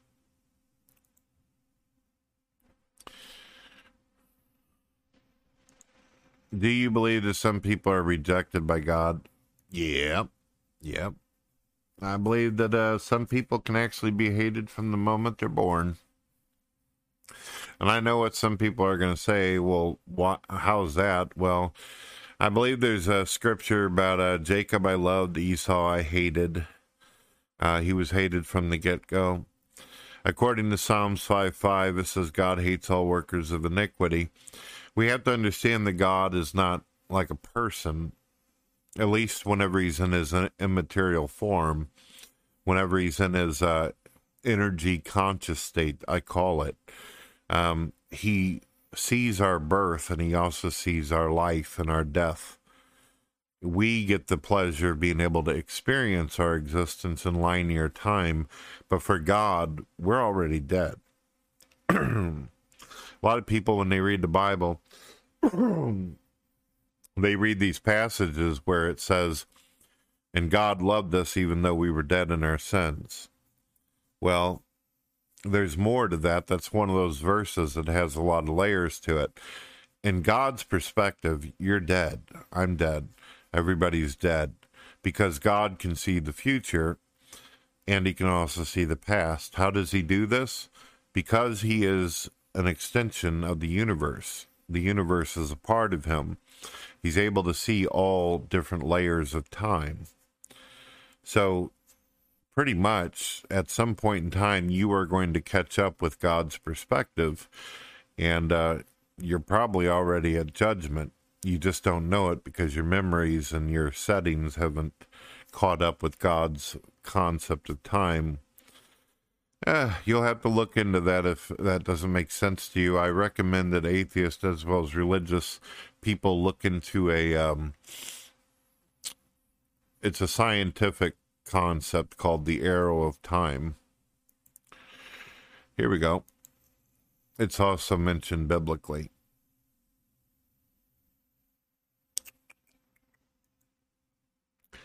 Do you believe predestination and free will can be true at the same time? I'm what you refer to. This is another thing I should probably put in the description of my video. I probably will uh, so people can understand some of my other theological views. I'm what you refer to as a compatibilist. I believe that predestination is uh, a uh, 100%, and I also believe that free will is um, given to us a 100% within our parameters as human beings. Being that we're human, we're limited by our lack of faith, and we're also limited. Basically, uh, we've we found ourselves kind of confined by the laws of the universe that God created. So there's that. Now you're probably going to wonder to yourself, how is this possible? What do you mean by a compatibilist? How can you do free will and predestination at the same time? Some Christians are not able to wrap their head around this. They're either all free will or they believe in predestination. The problem is the Bible tells us we have choices, but it also uses the very word predestination. And being that God's time is different than our own, it's as if we've already lived our life. Here's how it works. Now, you asked me earlier in some of your questions, what are some of your favorite games? And I mentioned The Sims. If you were to start up The Sims right now, it doesn't matter if it's one through four, in the settings you can actually set the characters that you create and construct your your avatars. You can set them to free will where they can live in their home and do whatever they want to do and go to work eat shit and do what it is that sentient creatures do. They can they have the appearance of responding and feeling pain. They can even die. They can reproduce. They can create babies in the game it's a simulation. However, you you could put them on free will and take your hands off the mouse and be fully aware of every action they're doing because every time they get ready to do something over on the left side of the UI the panel you can see their thoughts it actually shows these little pop-ups that show that oh it's hungry it wants to go eat oh, it needs to use the toilet. So you see a symbol of a toilet. Oh, it wants to date somebody or it wants to kiss something, it wants love in its life, it'll show a big old heart. It's simplified, but it shows you that under the right conditions, something can know everything about you and what you're going to do, yet you still have the ability to move around and be able to respond with objects and interact with your environment without someone controlling you. See, one of the problems with Calvinists that they run into is they think that God is treating you like a puppeteer, that he's using a marionette to control your movements, like a, a person who's playing a video game controlling the mouse. But there's a difference between knowing things and actually making something happen. Uh, parents, when they have a child, they know that there's a possibility that down the line the child's going to find love, maybe have their heart broken. They know that they might have a child that'll do bad things, make mistakes, and a child that'll end up doing good things. We know all these things before it even happens, before the baby even sees the light of day. But it doesn't mean that the parents are making the child do any of these things. They just simply have the foreknowledge of what is about to happen. I can get more into that kind of stuff if you want to uh, later, if you like. You get the idea, though. I hope. Are you a left wing Democrat or a right wing Republican? Well, I always find it funny when people say left wing, right wing. Same damn bird, isn't it? Same bird that shits on everybody's head after the day's over with. So to me, I don't see a real difference between Republicans and Democrats. They both talk and say a lot of stuff, but they don't usually accomplish a damn thing of what they're doing. Um, they seem petty, they're childish, and they've gotten us into too many wars, these politicians. I used to be uh, politically interested in what's happening with the world but after being lied to so many times, um, I know a lot of young people nowadays, they got these fresh minds and thoughts, and they actually believe that they somehow have some kind of power, that their vote means something. But I've seen rigged elections before. I've seen where um, the government plays people out, hurts people. I've seen where the government is run like a dictatorship. So I don't have any faith in our political system anymore. I share a lot of, as far as I could listen to a conservative and they'll say a lot of nice things, and I'd agree that that would be a really cool idea. I can listen to a liberal and go, oh, yeah, some of those ideas are pretty cool too. But I also know that none of these people really give a shit. They're just selling me on a bunch of false promises that they never plan on keeping. They just want the ability to be given power. But none of them are actually going to do what the hell they say they're going to do.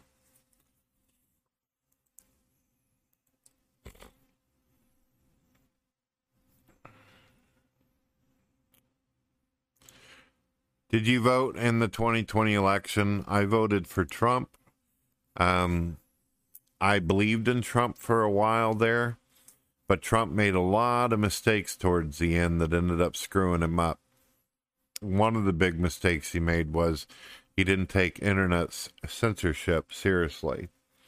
He allowed uh, Twitter and a lot of these big social media sites and Facebook, YouTube, and all these clowns uh, to just totally manipulate and abuse the system and do horrible things to people's constitutional rights. And uh, a lot of people um, thought that that was stupid of him because the internet was his big, his big cheese. That was where a lot of his love and support was coming from.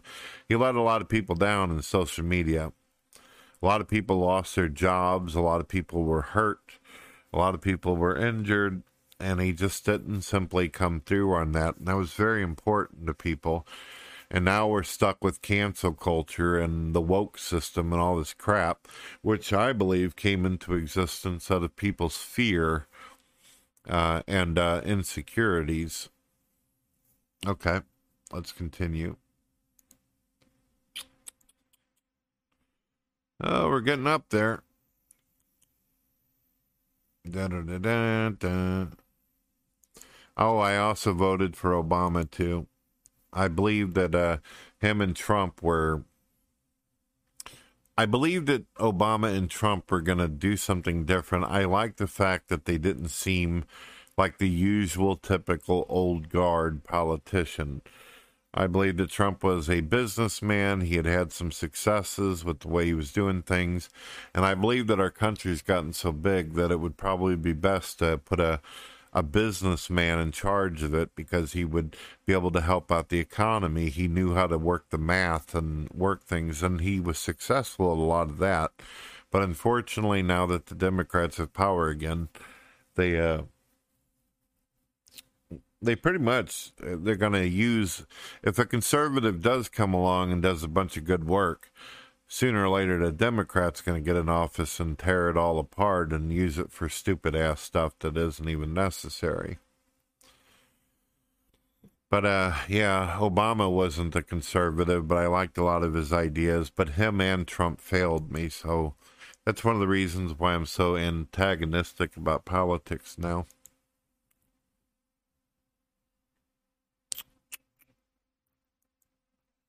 You believe President Donald Trump was anointed by God to make America great again? I think that uh,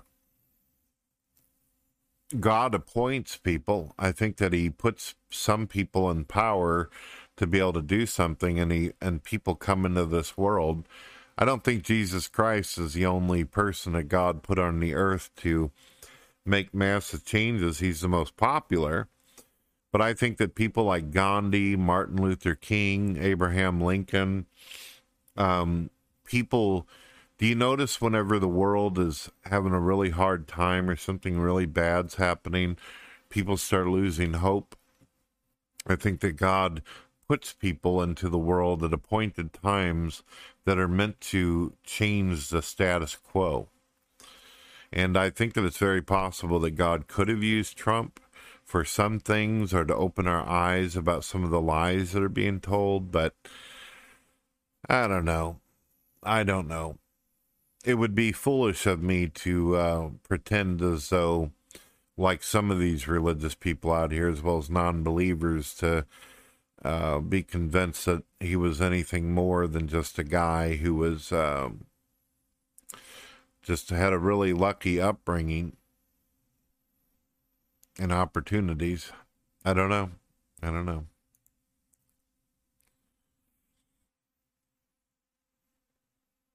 Do you believe illegal immigrants should be allowed to vote? oh man. Oh, this is got to be careful with the way things are worded on this kind of stuff.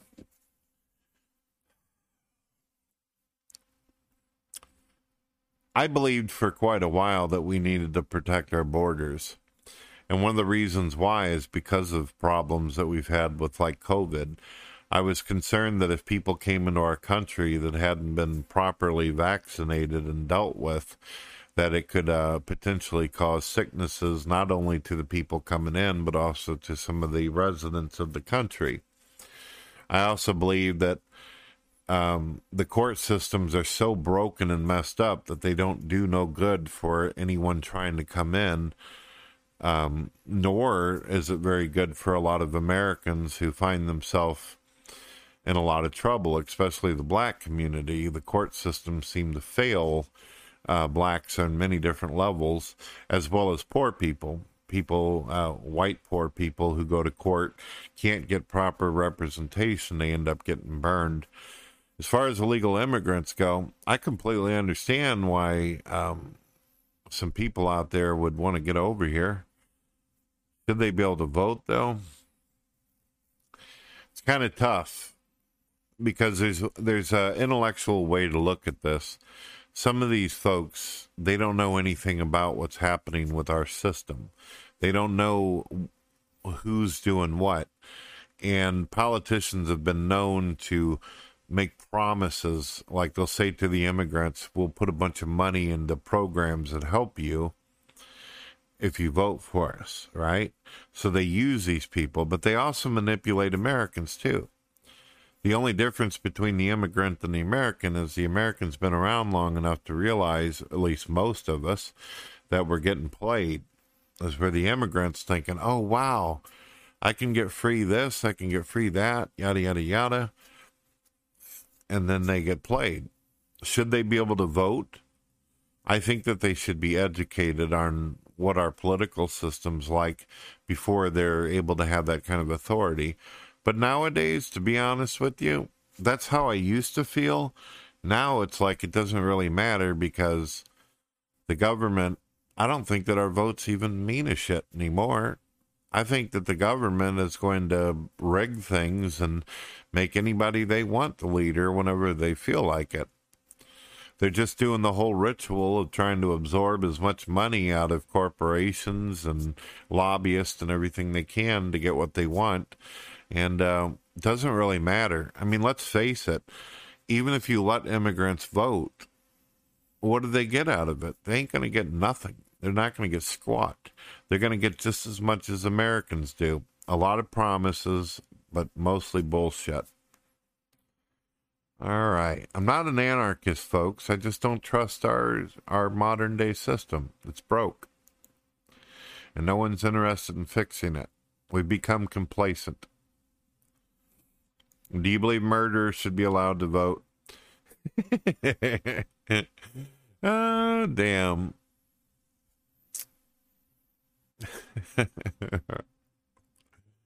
oh, man. It doesn't really matter, though, does it? Doesn't matter if they get to vote.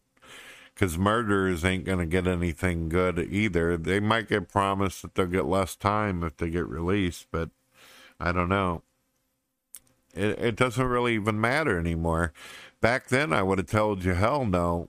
Um, whether you're an immigrant or a murderer or or whatever the case is and stuff. Uh, but now I don't believe that votes have any power. So what the hell does it matter?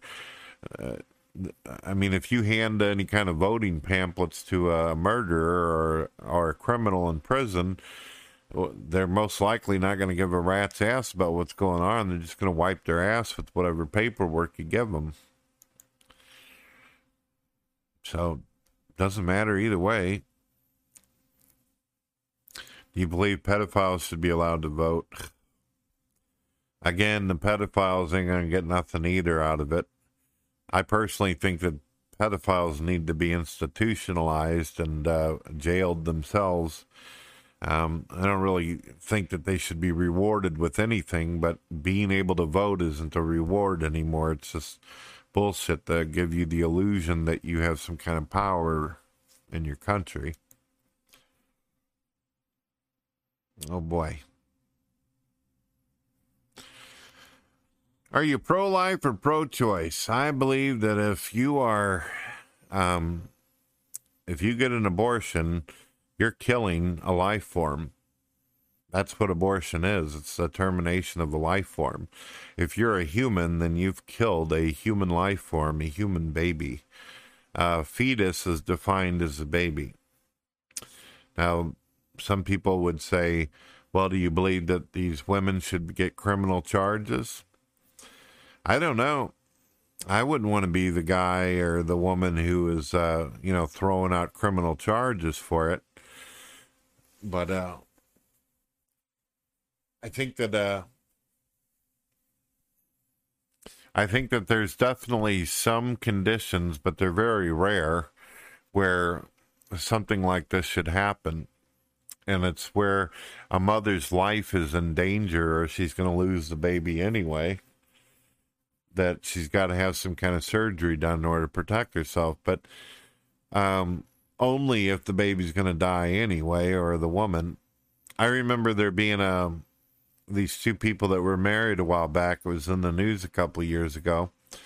A woman, she uh, was told that she could most likely die if she gave birth to a baby, but she knew her husband wanted the baby. Her husband didn't want her to die, but she had made it absolutely clear that that's what she wanted. She wanted to bring a baby into the world. And she did. And she died. Yeah. It's sad. It's sad. I remember that was a really hardcore uh, story. But yeah, it's to me, it's killing. It's killing of life. But I'm not going to be one of these idiots that run out to an abortion clinic and yell at uh, young girls who are scared or who've been uh, used by some guy who has no interest in taking care of the baby or them. It's tough raising children.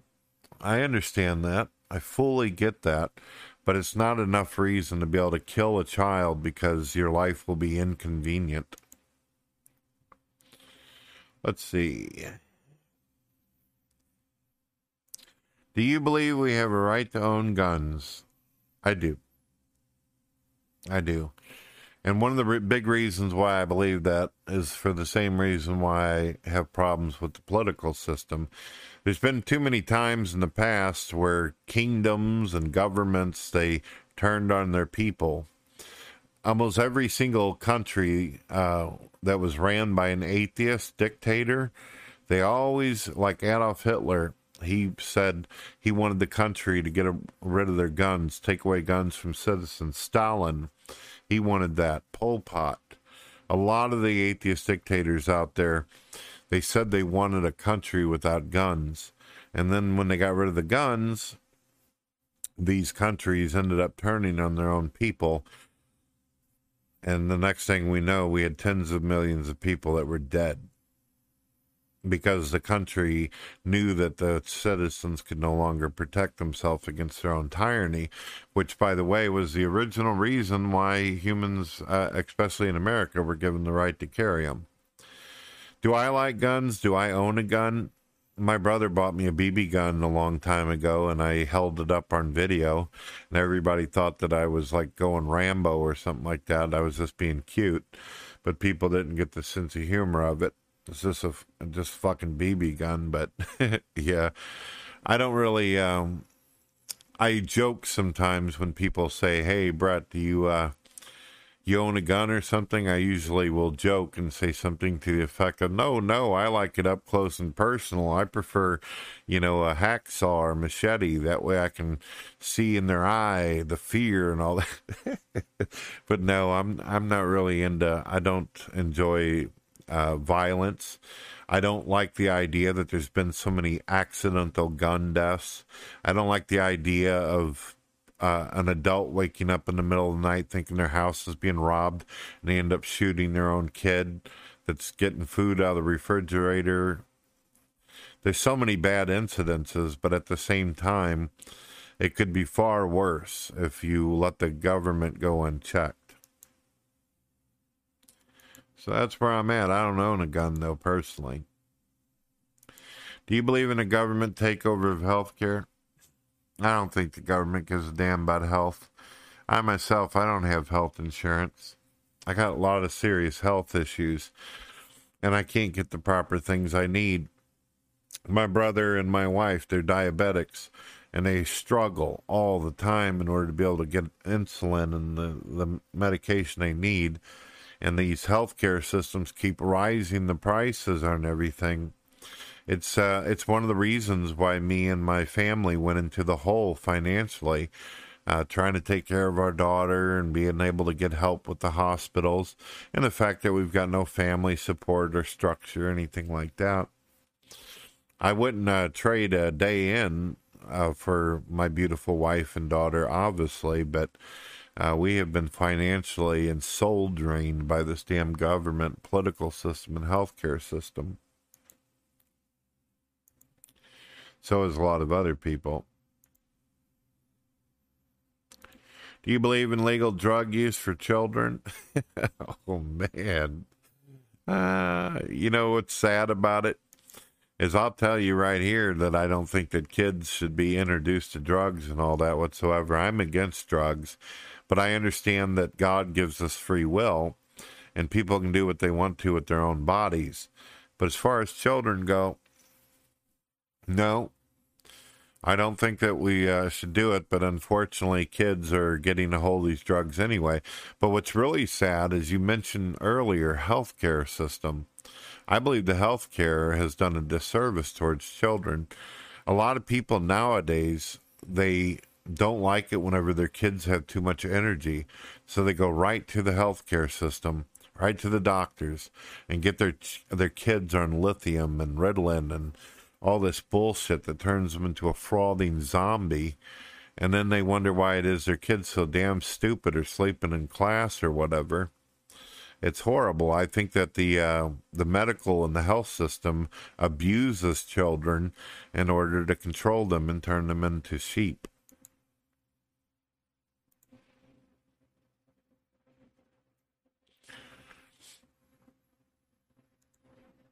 Here I am. I'm, I I thought it would be interesting to point out that I'm against legal drugs, but sometimes the prescriptions that they give children and adults are far more worse. I personally think that it was because of doctors and some of the hardcore drugs they gave my mother why she went over the fucking edge. What is the most controversial political position that you take? Well, back then, people thought that I was uh, hateful as, as could be because I supported Trump. And then when I supported Obama, I got a lot of shit for that. Um, so nowadays, I don't support anybody. I don't even hardly watch the damn news anymore. I don't like watching the these journalists on TV or whatever because they are always talking apocalyptic, like the end of the world's coming.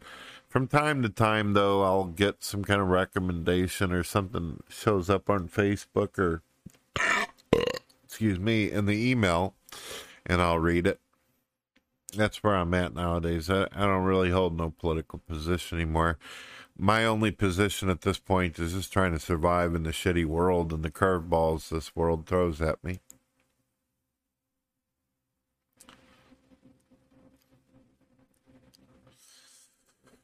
What is the most controversial religious position that you take? Probably every single one of the ones that are described in my description, as well as what I just mentioned that I need to put in my description is compatibilism, monotheism, deism, and the other stuff that uh, I've got out there. Pantheism, for some reason, bothers some religious people. I don't know why. The Bible teaches a great deal of pantheism in it. I think that pantheism describes really well why God is able to control the uh, evolution. Yeah. Do you accept creationism or do you believe in evolution? I don't see any observable evidence for evolution. Uh, creationism, of course, you'd have to believe in creationism. If you believe in a God, you have to believe that God created the universe you have to believe that God created the systems in place to uh, for life to work, everything from gravity to the natural laws to everything that exists in order for us to live here. And he also created the world in such a way that we have a symbiotic relationship with our environment as well as resources and all that. However, I will say this even though I don't believe in evolution, if evolution had any truth to it, at least on a macro level, um, Charles Darwin believed in God.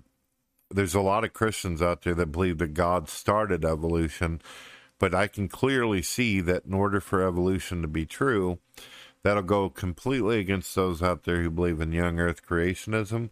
And it also takes the entire beginning of the Bible and messes it up. Because the Bible says that God created us as human templates and he gave us everything. He set us up from the get go, is where evolution claims that we magically uh, grew morals and pain receptors and a spine and, you know, our cerebral cortex, all these different things. We just somehow, it just happened we from a speck. So, yeah. To me, it's just nonsense. Uh, you'll notice when debating people of evolution, the only evidence they have is cartoons, Mickey Mouse shit, illustrations, CGI crap. You know, that you see on these uh, National Geographic uh, or History channels. It's always cartoons, animations, and crap because, according to them, the catch is it takes billions of years for something to, you know, turn from a squirrel to a fucking cat. So it's it's stupid and it's nonsense.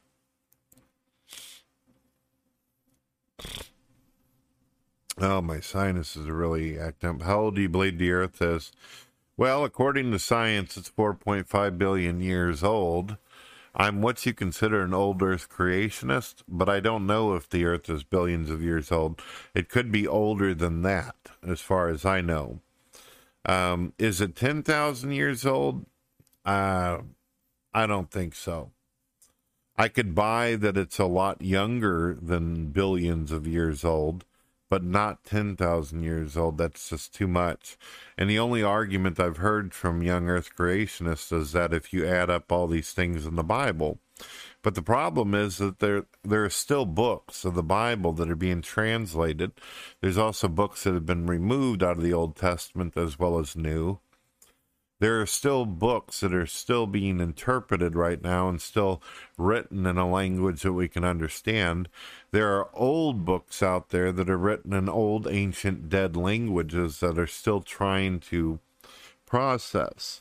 So, to just go to the genealogy in the beginning of the Bible and start adding people up, it just uh, it just doesn't work out.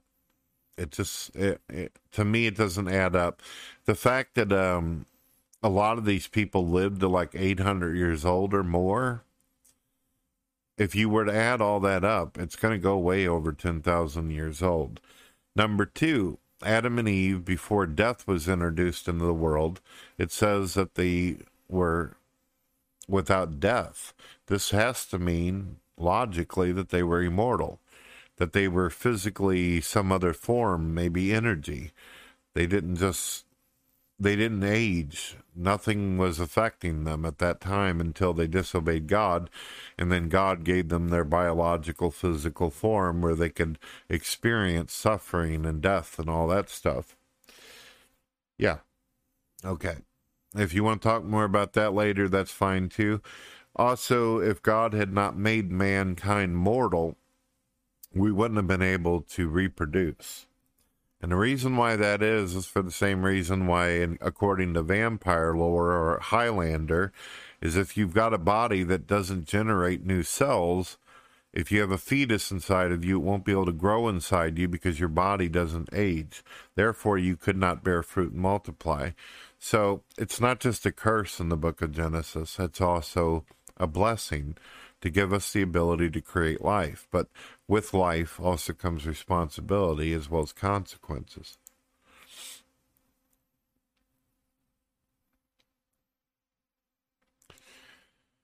You believe the earth is flat or round? Uh, personally, I think it's pizza shaped.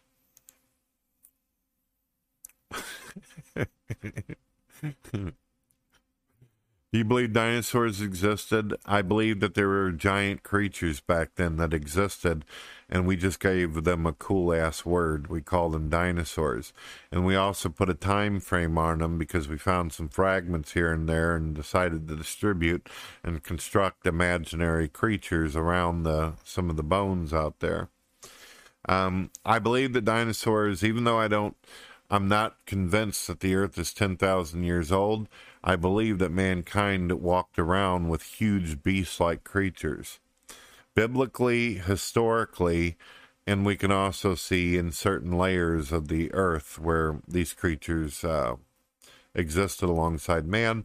Also, cave dwellings, cave drawings, statues, sculptures uh, made of mankind being with dinosaurs and representations of dinosaurs that if you think about it, how can a man know what a dinosaur looks like to sculpt it unless he's seen one for himself? Digging up some bones, you're not going to just be able to uh, come up with a representation of something as unusual as a stegosaurus or a triceratops. I got a lot of views on that, ladies and gentlemen. Why do you think it's inevitable the fate of the human race? because humans are stupid. We continuously repeat ourselves, repeat history.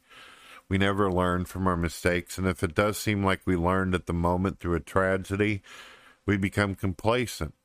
We've tried to make everything so convenient and comfortable for ourselves. Gotten to the point where we're in an age where people rather look at their computer all day than go out and experience the world and the beauty in it. we just we destroy, we kill. Sometimes we think that evil is the easier way when it leads to a dead end. It's the way humans are, it's our nature. It's so much easier to hurt people than it is to do good for someone.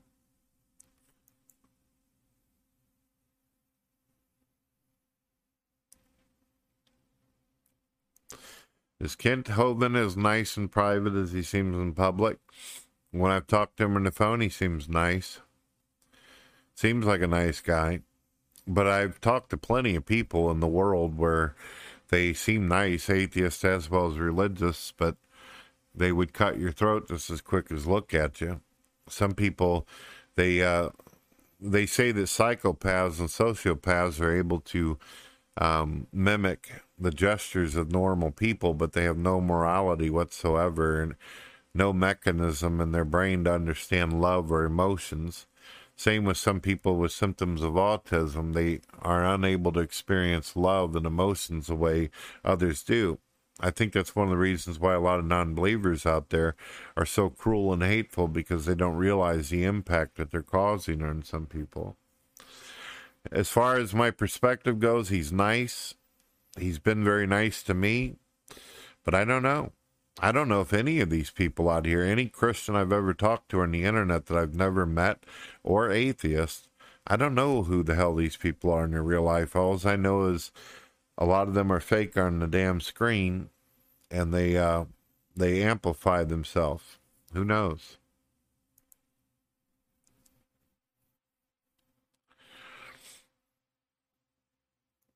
What are your greatest strengths and your greatest weaknesses?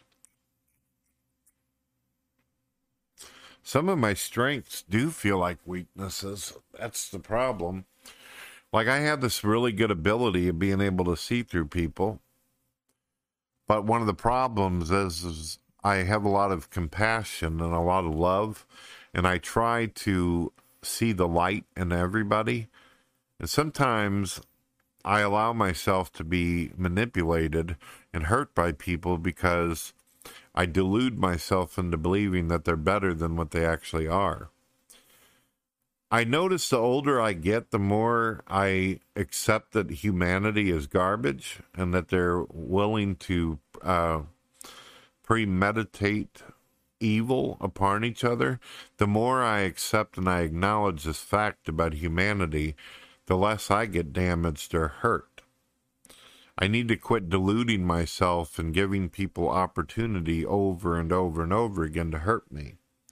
It seems like 90% of the time, even though I know that somebody's full of shit or I, my spidey senses are tingling, I allow people to, I give them the rope and uh, they drag it off for a mile and then sooner or later make their own noose and hang themselves with it. It's sad too, because you know that when someone's trying to hurt you, they're inevitably going to hurt themselves. And you just, what do you do about that? Hmm.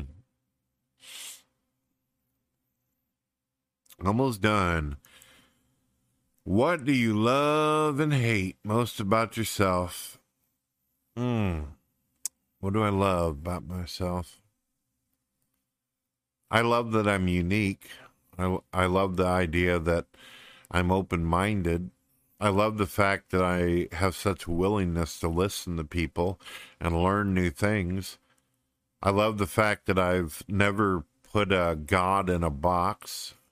I've never tried to put people in a box. But I also hate the consequences of, as I said earlier, of giving people a lot of rope not only does it bother me when people try to hurt me, I know that in the end they're going to hurt themselves, but I hate sitting by and watching someone that I'm trying to save from drowning then grab me and try to pull me down with them. I don't want to see them drown, even though they'd love to drown me every second of the day, but I don't know how to how to make sense of it sometimes. What do I hate about myself? I used to have like uh, some major regrets about the way I did things in the past. I regret the fact that I um, I hate the fact that I didn't have the tools to be able to save some of my friends. I hate the fact that I um, allowed myself to be manipulated by some people when I knew better. That's always the worst when you know someone's trying to play you out, but you still, for some reason, you put some kind of hope in them. You know, the Bible teaches us never to put our faith in the flesh. Don't put your faith in other people. Only God is going to come through on things. Yeah. Love hate. I don't know. What can I say about that? I love what my tongue feels like when it's got ice cream on it, I guess. um, and I hate whenever something's too hot and it burns my tongue, I guess. Those are extreme words. What would you say is unique about you? Well, I just kind of mentioned all that, didn't I? I like the fact that I'm different than folks. Um, it's kind of a blessing and a curse. When you're unique, people don't like to be around you. Uh, some people look up to you. Some people, you know, you you end up being the starter or revolutionary or starting new trends and ideas. But at the same time, some people feel comfortable with being around jackasses that are a lot like themselves. That way they don't feel out of place. But me, I've always uh, I've always strived to be different and better. I didn't want to be just another shit pile in the puddle.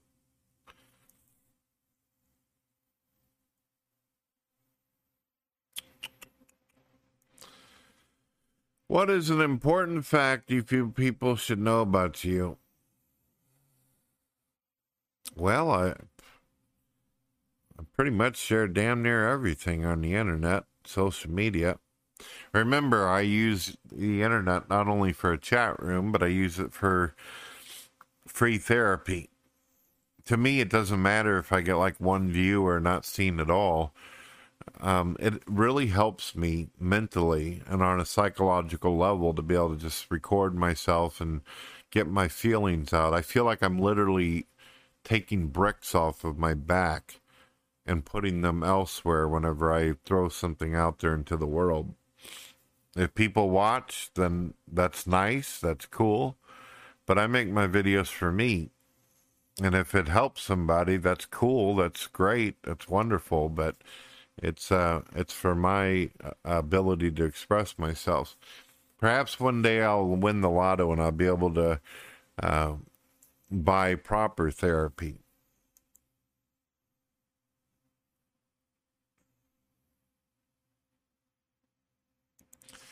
Who is the most supportive person in your life? My wife and kids. social media Christians and atheists aren't worth the shit whenever it comes to being supportive. They'll say, uh, "Oh, I hope you're having a nice day today," and then you don't see them for a couple weeks or until the next video. You that's where I'm at on that. That's going to disappoint some people. People be like, "Oh, Brett, I love you." Yeah, sure you do. How many of you are going to be at my fucking funeral whenever I die? Atheists and religious people alike. Probably won't even know that I'm dead for fucking months. Let's see what we see. Um, if you could have the answer to any single question in the entire universe, what would it be? Uh, what kind of answer? Hmm. Any single question, entire universe, what would it be?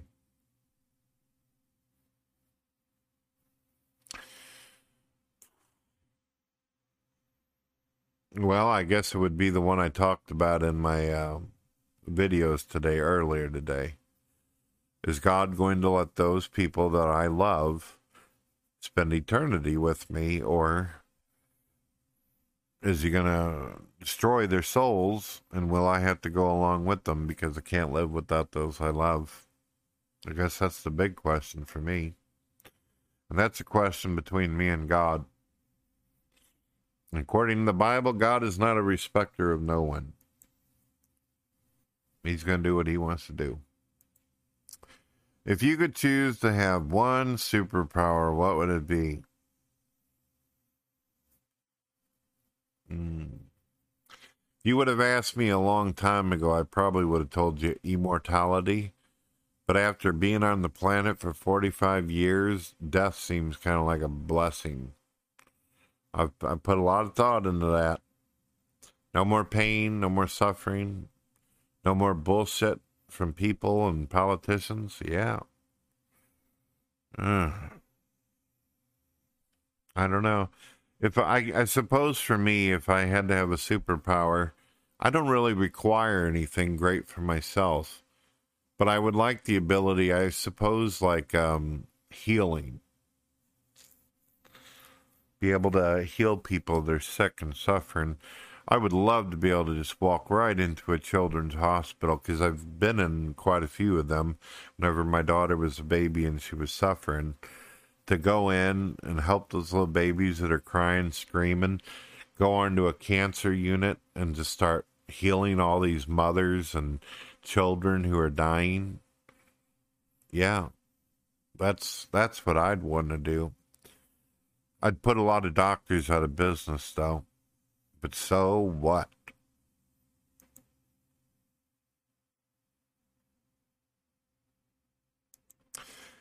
What would you do if you had a million dollars? Pay my bills. I'm a simple man. As long as I have some video games, some television, um, as long as I've got a reliable car, I don't give a shit if it's a turd on wheels, as long as it gets me where I'm going. I don't really, there's not a whole lot of things I want. I just want my family to have proper health care, to not want for food, not have to worry if we're going to be able to buy gas or get food and all that. There's too many times where that's been the case. Just to be able to live comfortably without having to worry about if, you know, you're going to, everything's going to fucking fall apart. That's what I do with a million bucks. I wouldn't go on some bullshit shopping spree. I'm not into jewelry. I don't need super fancy clothes. I wear black t-shirts, jeans, and sometimes sweatpants, so I'm not really stylish. I don't I'm not a fashion statement. So and I'm very picky about what type of game I'll buy for myself, so it's not somebody who's really spendy type. All right.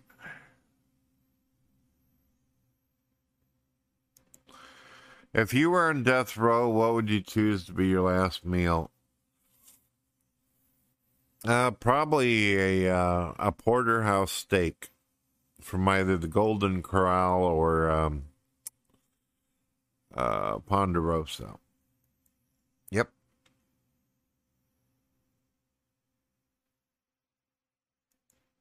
If you saw a, tro- a trolley was about to kill five people on a track, and you could pull a lever to switch the track so it only killed one person, would you pull the lever? Depends on who the five people are. If the five people are pedophiles, then I'll fucking drive the trolley myself right over their damn ass. So it really depends. Now, if you want to make the hypothetical five innocent people versus one innocent people, then, well, emotionally, it's going to be disturbing. It'll be traumatizing. Might even get PTSD from this, but I'm going to take out the innocent person, the one over the five. So that's how that goes. That's if they're all innocent. If they're criminals, though, then it's going to be like, well, Nice knowing you, Walker. Let's see what we got. Almost done. Would you rather fight one duck sized horse or a hundred horse sized ducks? What the fuck? Would you. what in the hell kind of question is this? Would you rather fight one duck sized horse or a hundred horse sized ducks? What the hell do I want to fight a duck or a horse for in the first place? Come on, man. All right. I don't know what the fuck that last question was, but okay. All right, go subscribe to this guy. I'll put the link in the comments. You can ask me as many questions as you want. I don't know where the hell that one came from. That was like out there, like fucking Pluto. We hope that you've been enjoying God TV Radio hosted by Brett Keane. When you get an opportunity, check out our public radio station. Check out our books, music, and art. You can also buy t shirts if you would like to support us. If you don't want a t shirt, you don't want books, you don't want music, well, you could always do a one time donation through PayPal. Any support is appreciated. God bless.